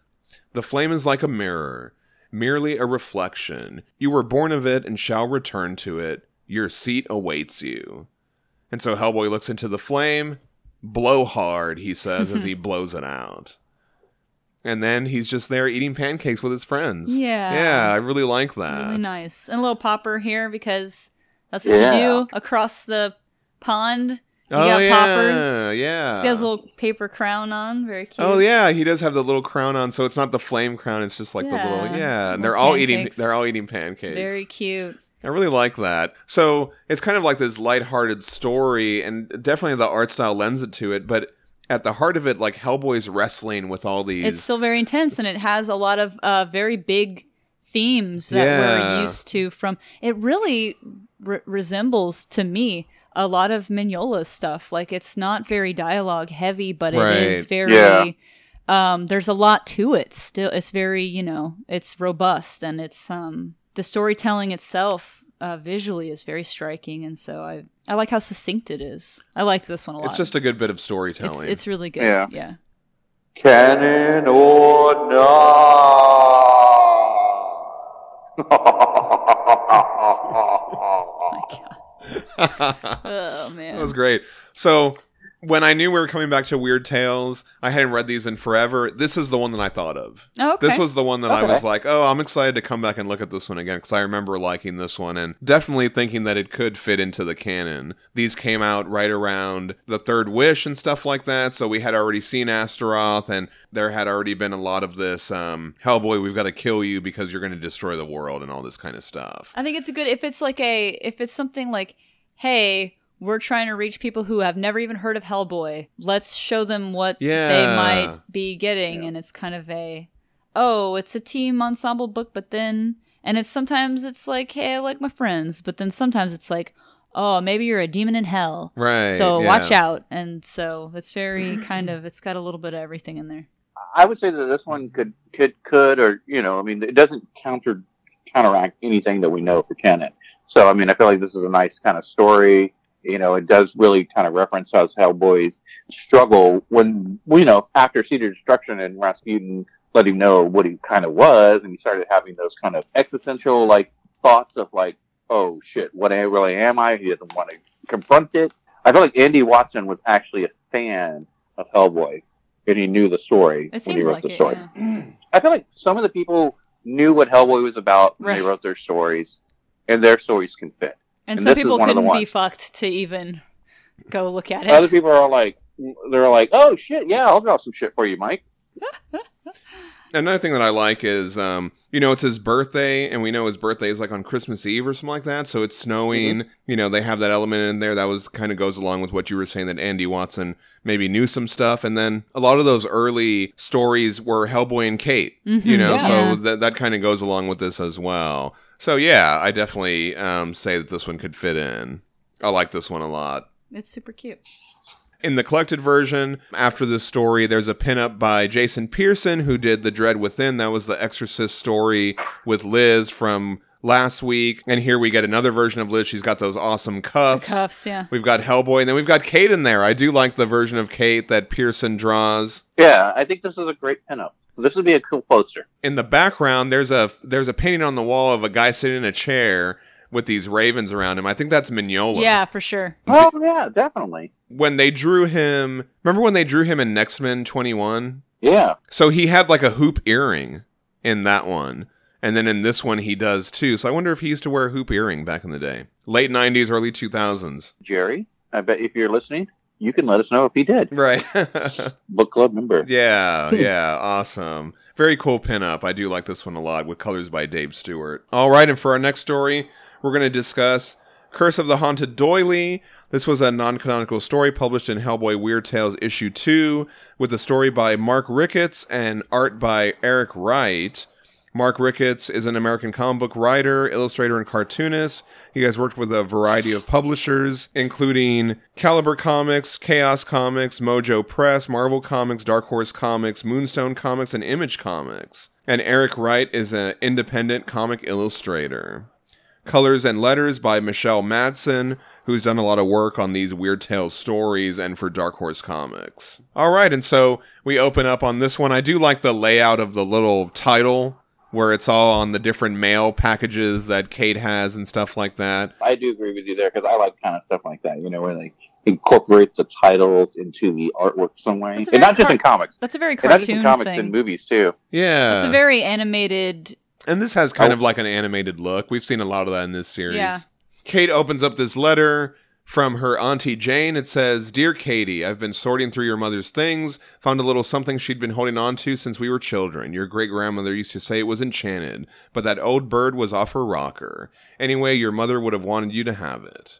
And Kate opens it up, and as she opens it, she gets a paper cut, right?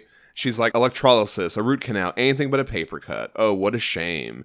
And she gets blood on this doily. That's what she opens up out of this package. And then so when it gets blood on it, it like floats up in the air. Green smoke starts coming out of it. There's like a flash of light. And then this old woman in a bee with a beehive, and you know she's got like the what is that kind of dress called? Moo moo. A moo moo? Yeah, where it's just like one thing. And so it's Kate's mom, I guess, because she says, Mother, well, well, she can speak, but she never calls. Is your dialing finger broken, Katie? So it's all like the typical, Yeah, you know, very- the stuff that your mom would say stand up straight, you're hunched over like a Halloween cat. But she's like a ghost version. It- Like she just comes back and rags on Kate for all those different things. How'd you get here? Gabriel called my number. I yelled bingo, a trapdoor opened, and well, here I am, she says. Right on time, too. Raising dust bunnies for fun and profit, are we? As she, like, wipes off the dust off a piece of furniture. And so we see, like, Kate's also becoming younger as this goes on. Like, she's starting to turn into a little girl as her mom is just, like, nagging her and chastising her. Filth everywhere, but not one grandbaby in sight. Honey, your biological clock needs rewinding. And so she's just telling her all this stuff.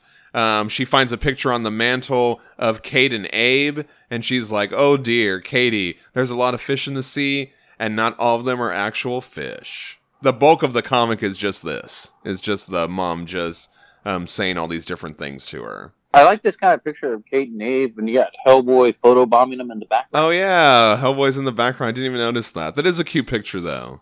So the phone starts ringing and the mom ghost picks it up and she's like, "I think you mean may I speak to Kate, please?" No, no, you may not. My daughter is unavailable. That's right, dear. Now you can return to the barn where you were raised and continue wallowing in the mud with your curly tailed brothers and sisters. Toodles. And she hangs up on whoever it was that's called. And then we reveal that it was Sidney Leeches, Leechy Boy. yeah, they put him in there. He was trying to call Kate because he's on a mission with Abe. I thought it was so funny to include this guy back in there. Pretty good. Yeah, he was the human metal detector or something like that, right? Mm-hmm. I like how we just get this one panel of like Abe just shot a hole through some sort of monster and he goes to Leechy Boy. Did you reach her? There are darker forces at work here than I first thought, Sidney says. I really love that because he just got chastised and told off by the mom. So then we cut to Abe, Kate, and Johan, and they're in the break room. Leechy Boy's making some tea. Oh yeah, you can tell by his little goatee there, whatever, his little beard. So how'd you get rid of her, Abe asks. I told her I'd marry a doctor, move to the suburbs, and have a bunch of kids. And then Johan says, I'm a doctor. Ah, the end. cute. Is it? Is Johan a doctor?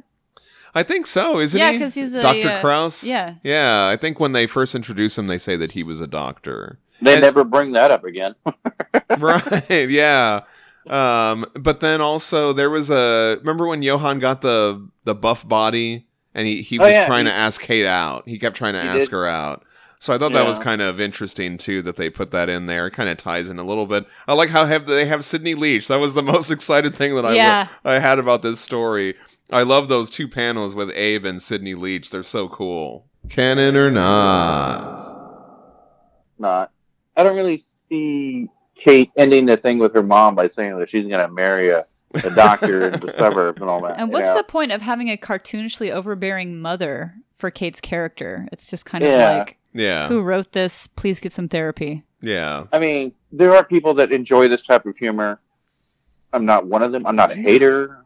I don't know. I mean, this is Kate we're talking about. Kate is not a fucking five year old screaming on the floor, pounding her fists, No. right right and then promising to marry a doctor and move this.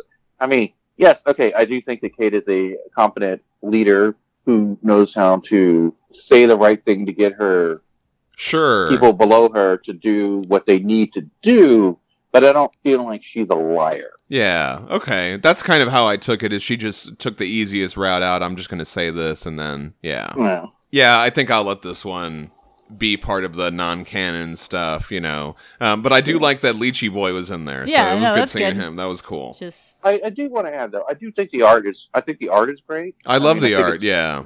The art is well done. oh yeah, the art's not bad at all. Uh, it's paced really well. It's just it just didn't do anything for me. Sure. And our next story is Long Distance Caller. This is a non canonical story published in Hellboy Weird Tales number 7, written and drawn by Kev Walker. Kev Walker is a British comics artist and illustrator based in Leeds who worked mainly on 2000 AD and the Warhammer comics and the collectible card game Magic the Gathering. So he did some of the art for that, mm-hmm. and he now works for Marvel Comics. Lettered by Michael Heisler and edited, like all the rest of these stories, by Scott Allie. So we open at the BPRD headquarters in Fairfield, Connecticut, and we see Johan. He's out on the roof, and he says that he hasn't slept. He can't sleep since his accident in Chengdao, and so that references the origin that we read in those early BPRD stories. He talks about how boring it is with only the snoring of others for company. And so he talks about that he takes some nights, he goes out there and he takes off the protective suit and he goes sailing in his ectoplasm up into the atmosphere. He says, The sensation is impossible to describe. So berauschend. And that means intoxicating or exhilarating in German. In a previous story, one of the canon stories where Johann goes sailing off in the ectoplasm and he goes and he gets the other suit. Remember that happened uh, like after Enos died? We wondered how far he could go without the protection of the suit. And in this story, he goes all the way up into the atmosphere, like oh, basically over to Australia. Yeah. Right. If this was was canon, it would establish that he can travel for a really long way. right You know. So I, I want to say that there's something in the canon where they say that he can't be out of his suit for very long. hmm. So that might anyway. That was just something Well- that I was thinking about as I was looking at this. The art is fantastic, Also- though. It's really beautiful. Also, don't forget that when you travel up to the atmosphere, you can travel far distances on the globe. Oh, you mentioned that. Yeah. Yeah, You I mean, mentioned that they- they- last time. So this maybe this is where he learned that trick.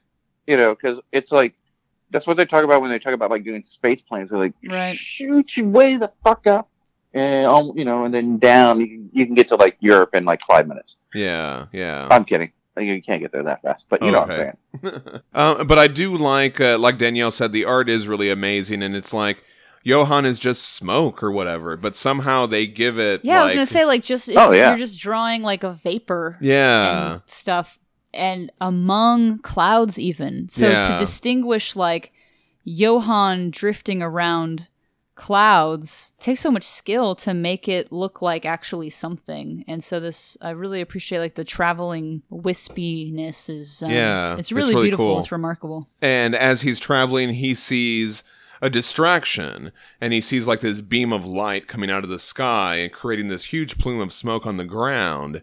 As he gets closer to it, he sees that it's like coming from one of these parabolic antennas. He tries to get close to it, and then it kind of like burns him or something. And you can see that within the smoke, all these little details, like Danielle said. How do you distinguish what's like the plume of smoke from this explosion beam of light, and then what's actually Johann in the ectoplasm?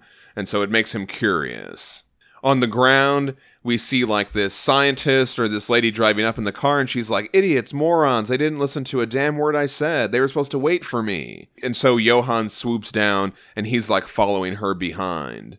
And I like how you can almost see like a human shape in that little Yeah, a little smoke that they do. Mm-hmm. Yeah. She says, The signal's just a carrier. Got to close the connection. And so she goes and she grabs this handle, and then she gets all shocked or something. She gets zapped and gets thrown back, and Johan is watching all this. And he says, I should just turn around and call in the authorities, but that would take too long. Who knows what might happen? And so he sees her shocked on the ground, and he says, Well, that gives him time to see what's inside. And he goes inside, and it's like as he comes through the wall, you can see the head shape of the smoke. It's really neat how they did this good. effect. Yeah Yeah. The surprises just keep coming.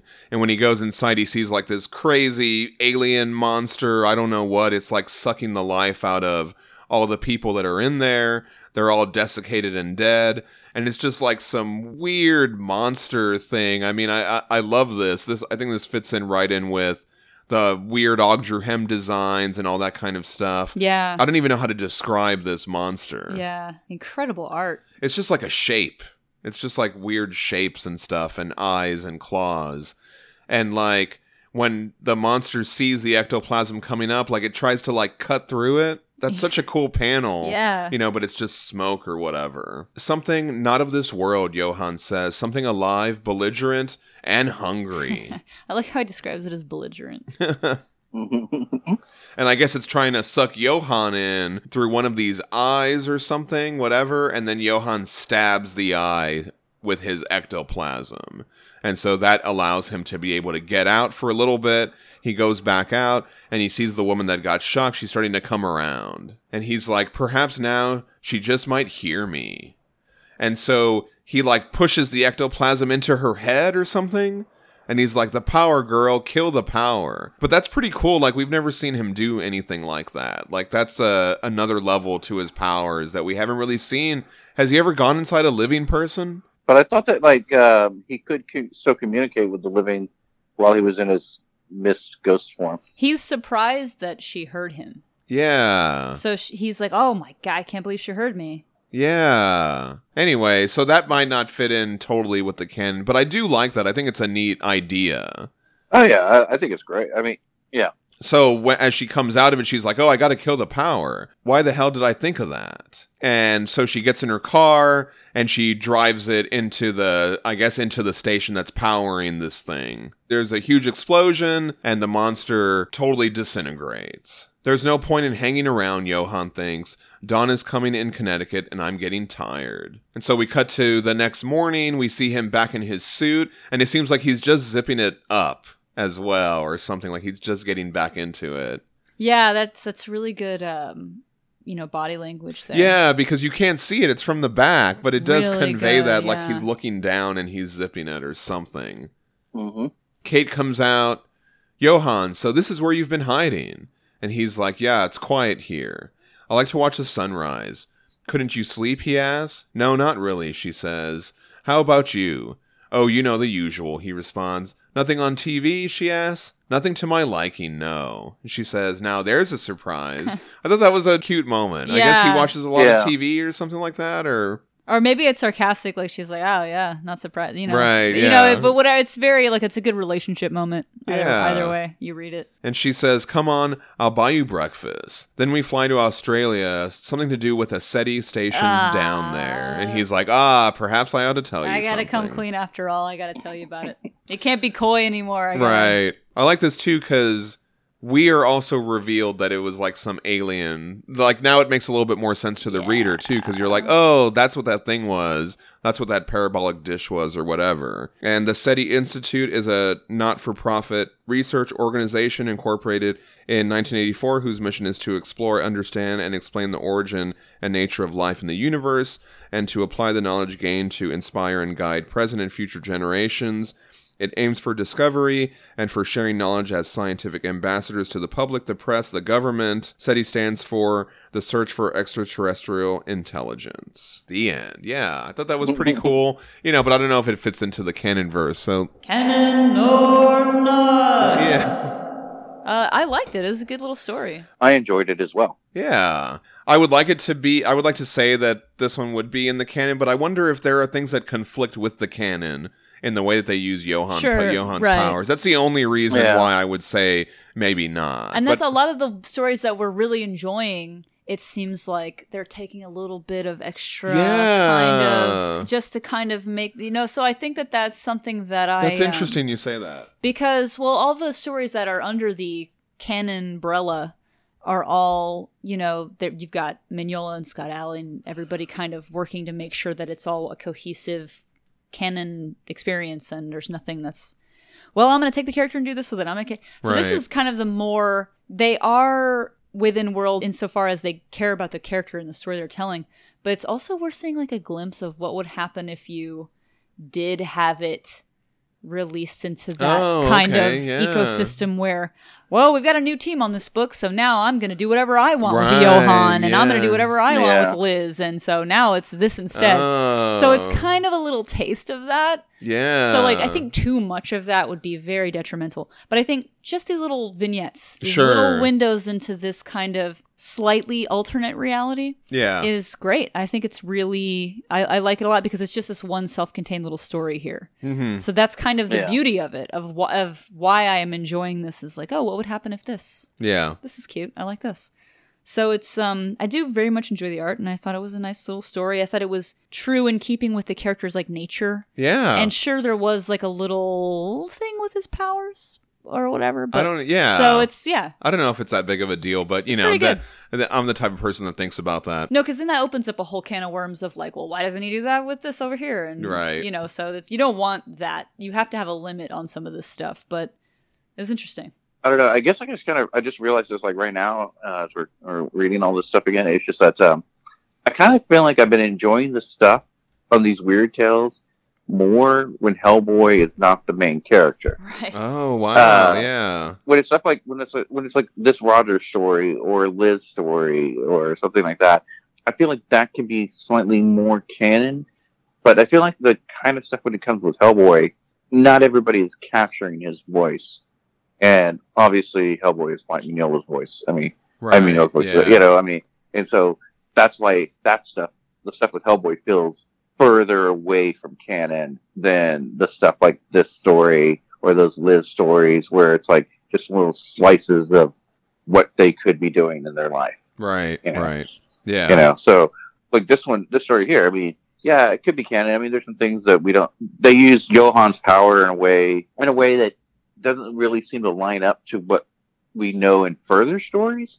But this wasn't came out earlier, and so yeah, it could have happened. Obviously, we know further along that Johan doesn't do things like this. Ultimately, I, I like the story. I think it could slot in Yeah. into the canon. Of course. All right, and for our last story, we're going to talk about My Vacation in Hell. This is a non canonical story published in Hellboy Weird Tales number 6, written and drawn by Craig Thompson. Craig Thompson is a graphic novelist best known for his books Goodbye, Chunky Rice, Blankets, which I know is critically acclaimed. Thompson has received four Harvey Awards, three Eisner Awards, and two Ignatz Awards. And um, I thought this was a fun little thing here that we he did with my vacation in hell. So he's talking about Hellboy, and we go through this thing, and it's like numbered. What what do you call this style? Where it's like I don't know how to say it. It's like almost like chapters. I don't know, like almost like a children's book where it's got the counting throughout. Yeah, Yeah. it's like little chapters or something like that. It's almost like these are the little illustrations at the chapter page That's- maybe in a that's what I'm thinking of, without the rest of the book. So Yeah. you're like you're just missing all of the book and all you have are like the little chapter Yeah, illustrations it's great. At the start of the chapters. Very cute. It's very like the engraving almost style of it. Yeah, Kind of. Yeah, Well, I was thinking like the font usage or the letter, the way the letters are put in there too. It's kind of like it almost reminded me like of tarot cards or something like that. I Mhm. don't know. Yeah, it, it did make me think of that too. Is that hand lettering? It would have to Probably, be. I would Yeah, think it's so, um, yeah. Let me zoom in here. Yes, it is beautiful. we open with fishing expedition on the River Styx. in this first panel, uh, I like these mountains in the background. They almost kind of look like the mountains are flames that are solidified. Yeah, cool. Right, yeah. And we see Hellboy, he's fishing off the river Styx and he's in the boat with we've talked about um Charon before, the boatman, and he catches some sort of anglerfish thing. It says the catch number 2, and then there's like a diagram of him like uh cleaning it and all that. cleaning the fish, right. And then three is consumption of abominable meat. Mm. We see Hellboy now he's vomiting after eating that anglerfish, and there's all like tentacles and snakes and all this stuff coming out. And then there's eternal custodian of purgatory. he's just got a sigh right there with the mop ready to go. Four is respite on the island of sexy angels, and Hellboy surrounded by all these sexy angels and a stork. And then the next one, five, is escape from the island of sexy angels. I love how bit. those go together. It's yeah, a, it's a good bit. That stork on the board, he's more like a voyeur. He's just watching Hellboy or right. Angels. And then six is beneath the island of sexy angels. And then so there's like this wraparound staircase, and it says descent into the abyss. And those are both terms that were used in Hellboy and Hell, which I thought was interesting Yeah. because that hadn't even come out yet. I like the very um it's almost like psychedelic the way that the stairs are drawn and you've got this very absurdist thing going on. This next these next few panels here look very much like Hieronymus Bosch Yeah, I stuff was going on. I was trying to figure out what this art style was. Where Absurdist or psychedelic, I guess. where we've got like the Um, seven evening with the Lake of Fire symphony, and so yeah, this is a super cute. you know they're playing they're strumming like people's intestines and there's monsters singing and they've got like the monster face on the chest with the mouth and the stomach we've which we've also seen Mignola do um in those creepy statues in Pandemonium. That monster is playing a horn out of the monster in his mouth and his mouth, and he's holding both horns up. Yeah, it's cool. Yeah. 8 is butt trumpet induced headache because that's part of the symphony as well. Are these monsters that are holding trumpets up to their butts and I guess they're playing out of their butts, which is pretty great.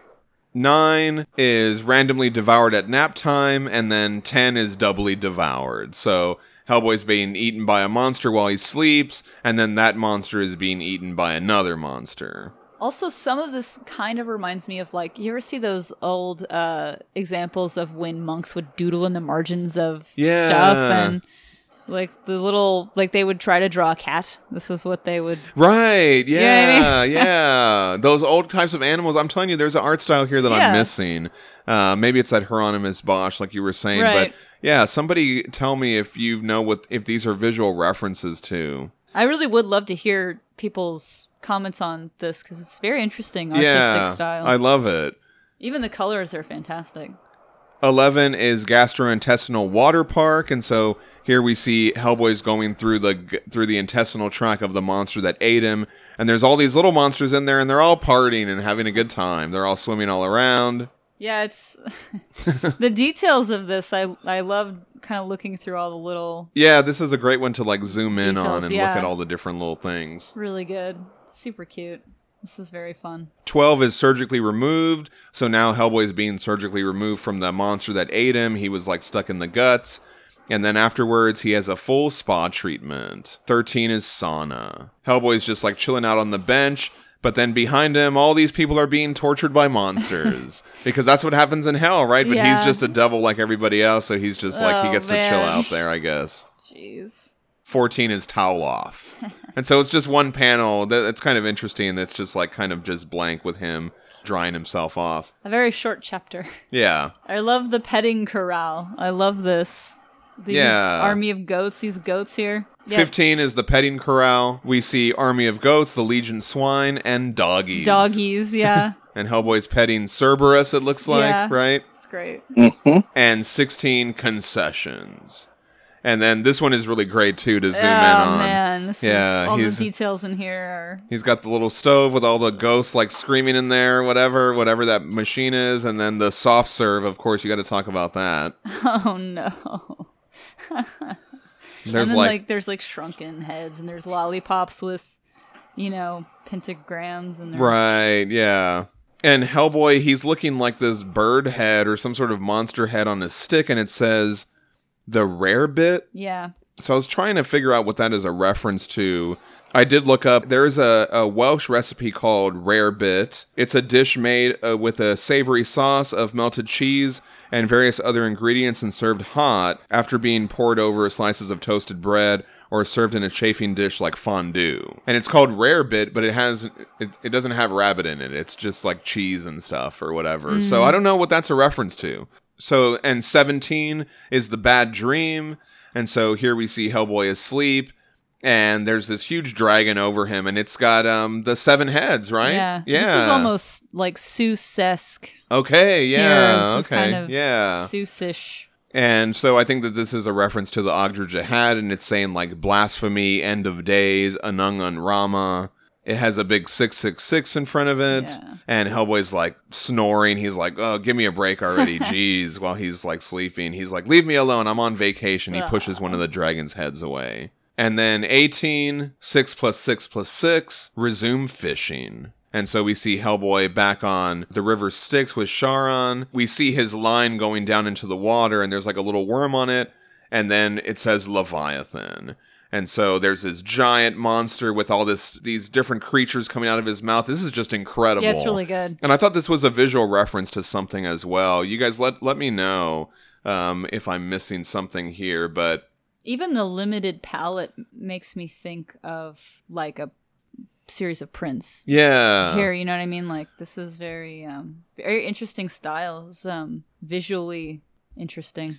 Yeah, and like Danielle was saying, it's just fun to kind of zoom in It's and focus fun. on all the details, all the different things coming out of this monster's mouth, and like there's a demon in his mouth and the demon's about to grab the worm that Hellboy is fishing with. And then there's this one guy impaled on one of the Leviathan's teeth and he says, "Wish you were here." Yeah. That's good. So that's it. So, um, what do you think about this one? We'll let uh, we'll let Aubrey do it again. Canon or not? Canon or not? I mean, I, I don't know that Hellboy ever goes down to hell. I do like this one. Right. I, I do like this one, but that he would just take a vacation down there and could do all this stuff. You know, um, I just think it's more of just like a fun Yeah, thought experiment or fun something to think about. It's more like a visual, just gag throughout the whole thing. Yeah. So I think it's just meant to be like a entertaining bit of art, which I really like. Yeah, I absolutely. really enjoyed was it, a nice. lot. Very interesting. Yeah, I mean, it was it was fun, but it's definitely not Mignola's Hell because you know that, that has a different style to it. It was fun. I mean, but we also know Hellboy's never didn't go to hell before he went to hell. Right, right. and um, so at the end of this, we have the Weird Tales Gallery. And so these are all the different pinups and covers from the eight issues of Weird Tales that came out. I do want to go through these at the end. So we open up, we've got Cameron Stewart doing this depiction of Hellboy, and it's kind of like from the head story. I like this. And so Cameron Stewart, he would come back later with a very different art style and develop Ashley Strode into the resident exorcist for the BPRD that we know her as. W- was this a cover or was this just like a pinup? I think this one was just a pinup. I'm not really sure which ones are covers and which ones are, are pinups. The next one is Alex Maleev. He did that Weird Tales story Stillborn as well as Hellboy in the BPRD 1952, and this one is definitely referencing that Stillborn story. yeah, this is a good one. I like this one. We also have Dave Stevens with Dave Stewart.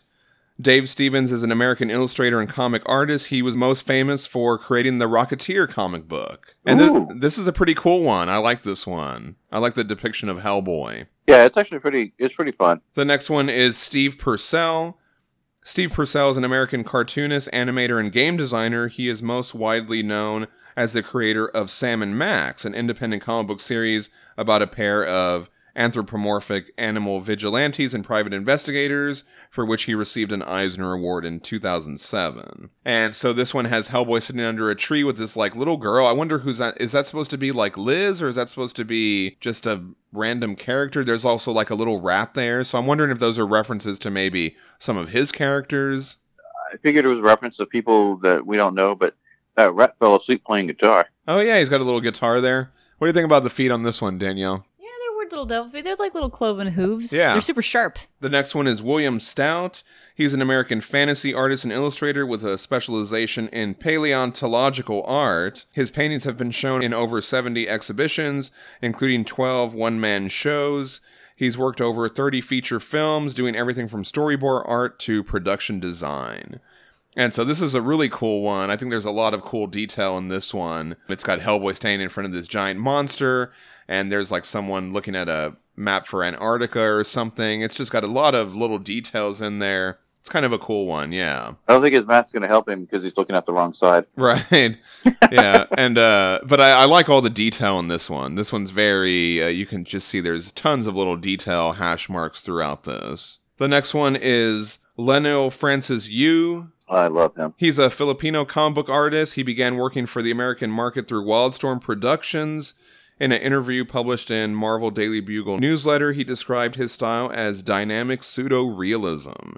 And so I first saw his work in the New Avengers and Civil War comics. He does a great job. I would love to see him do more Hellboy or the BPRD stuff. I feel like this isn't that representation of his current style, Right. but I would love to see him in his current style do Hellboy.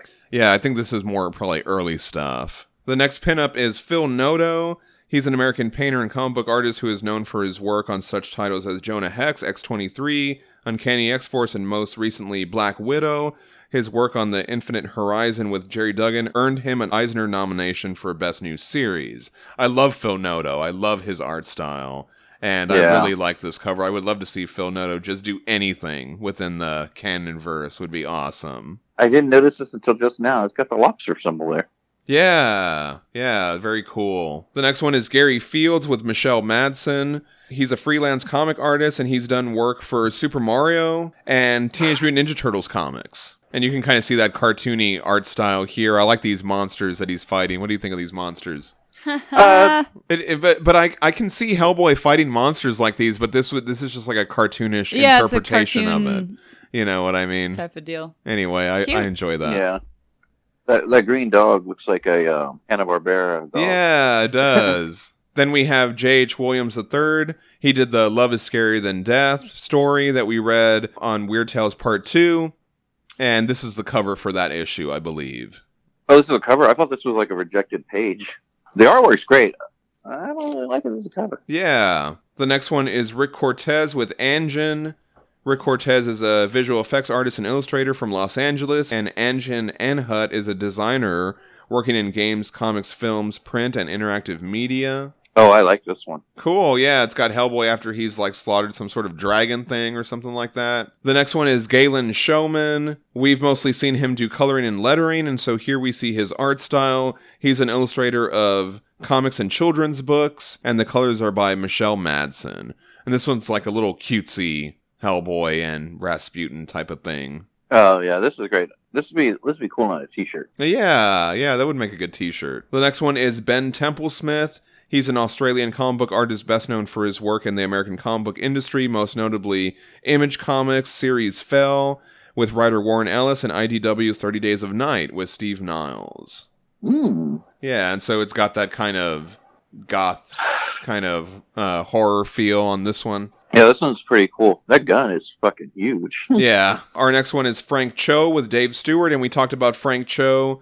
He's a Korean American comic strip and comic book writer, known for his series Liberty Meadows, as well as such books as Shanna the She Devil, Mighty Avengers, and Hulk for Marvel Comics, and Jungle Girl for Dynamite Entertainment. Yeah, we, we we already discussed Frank Cho. yeah, we talked about him extensively earlier. The next one is Michael William Kaluta. He's an American comic book artist, best known for his acclaimed 1970 adaptation of the pulp magazine hero The Shadow with writer Dennis O'Neil. I guess this is like this old pulp style. You know, there's a lot of detail on like the planes and stuff like that. Um, Hellboy looks kind of weird though. He's kind of chunky in there, right? Roasting hot dogs with a bunch of little devils. And our next one is Lee Bermejo with Dave Stewart. Lee Bermejo is an American comic book writer and artist whose published work includes interior illustrations and cover art. He's best known for his collaborations with writer Brian Azzarello, including Lex Luthor, Man of Steel, the Joker graphic novel Batman Damned, and Before Watchmen, Rorschach. There was a time when we talked about Bermejo was supposed to do Darkness Calls and some of the stuff that Fegredo did. I was about to ask, isn't he the one who started Darkness Call? Yeah, he did do a couple pages, and so here he's colored by Dave Stewart. So this is kind of like a what might have been, right? If he would have done it, this might have been what those stories might have looked like, which is pretty cool. You know, it would be good to have him come back and do something eventually for the canon verse. I like his art style. He, he does a good Hellboy. And then lastly, we have Scott Morse. He did that story Cool Your Head, the one where Hellboy was hiking through the Yosemite National Park, and we just have Hellboy here smoking a pipe and the little skulls around him in front of a tombstone. Classic Hellboy. Yeah, it was pretty cool. Yeah, this is pretty cool. I would like this as a poster or a T-shirt. What how about both? Sure, why not? All right, excellent. Yeah, we made it through the weird tales, guys. Are you feeling weird? Uh, this was definitely was weird. yeah. So I hope you guys enjoyed these Weird Tales episodes. I wanted to make sure we went through that, and so let us know what you thought of these last uh, set of comics and what you thought of the Weird Tales as a whole. Let us know if you enjoyed any of the pinups that were in the back. And next week we'll be getting back to our Canonverse stories, and so that'll be really exciting. We'll be talking to all of our friends again, and now Aubrey's going to say all the things. All right, everybody. Just like John says, we made it through the weird tales. We were all weird, and you came along with us. Let us know your thoughts. Tell us what you thought of these weird tales. Uh, you can send us a hey, you weird guys at hellboybookclub at gmail.com. Follow us on Facebook at Hellboy Book Club Podcast and on Instagram and Twitter at Hellboy Book Club. You can also find all of our resources on our Facebook About section and our Podbean website. As always, a special thanks to Paul from Garterhine for the lovely music. You know we love it. Always a thank you to Mark Tweedell for helping with the reading order and sliding in this weird stuff. Thanks to Matt for giving us that intro. Oh, yeah, Uh, that was great. It was great to hear from you again. We miss you and we can't wait to get you back on the show. Yeah. And always a thank you to John for all the hard work and the research and the editing. He's got his work cut out for him on this episode. You won't know that, but we do. so thank you, John. You're the rock star. And Danielle's also a rock star. Danielle's an actual rock star. No. You guys should check out their backyard concert, Only Beast, youtube.com, backyard something or other. I don't remember the whole thing. But look, Only Beast YouTube, you'll find it. Uh, you can find the podcast on Podbean, Apple Podcasts, Spotify, or wherever you get your podcast from. Next week, we're getting back into canon, and we're reading Hellboy and the BPRD, 1953. We're reading The Phantom Hand, Raw Head and Bloody Bones, The Witch Tree, and The Kelpie. So, you know what to do. Dig out them floppies, pull the trade out of your bookcase, get the digital, social distance, and join us next week on the Hellboy Book Club podcast. Thanks a lot for listening, everybody. I'm John Salinas. I'm Danielle. And I'm Aubrey Lovis saying that's an inordinately large baby. Weird Tales. Tales. It's Friday. It's Friday. Weird Tales.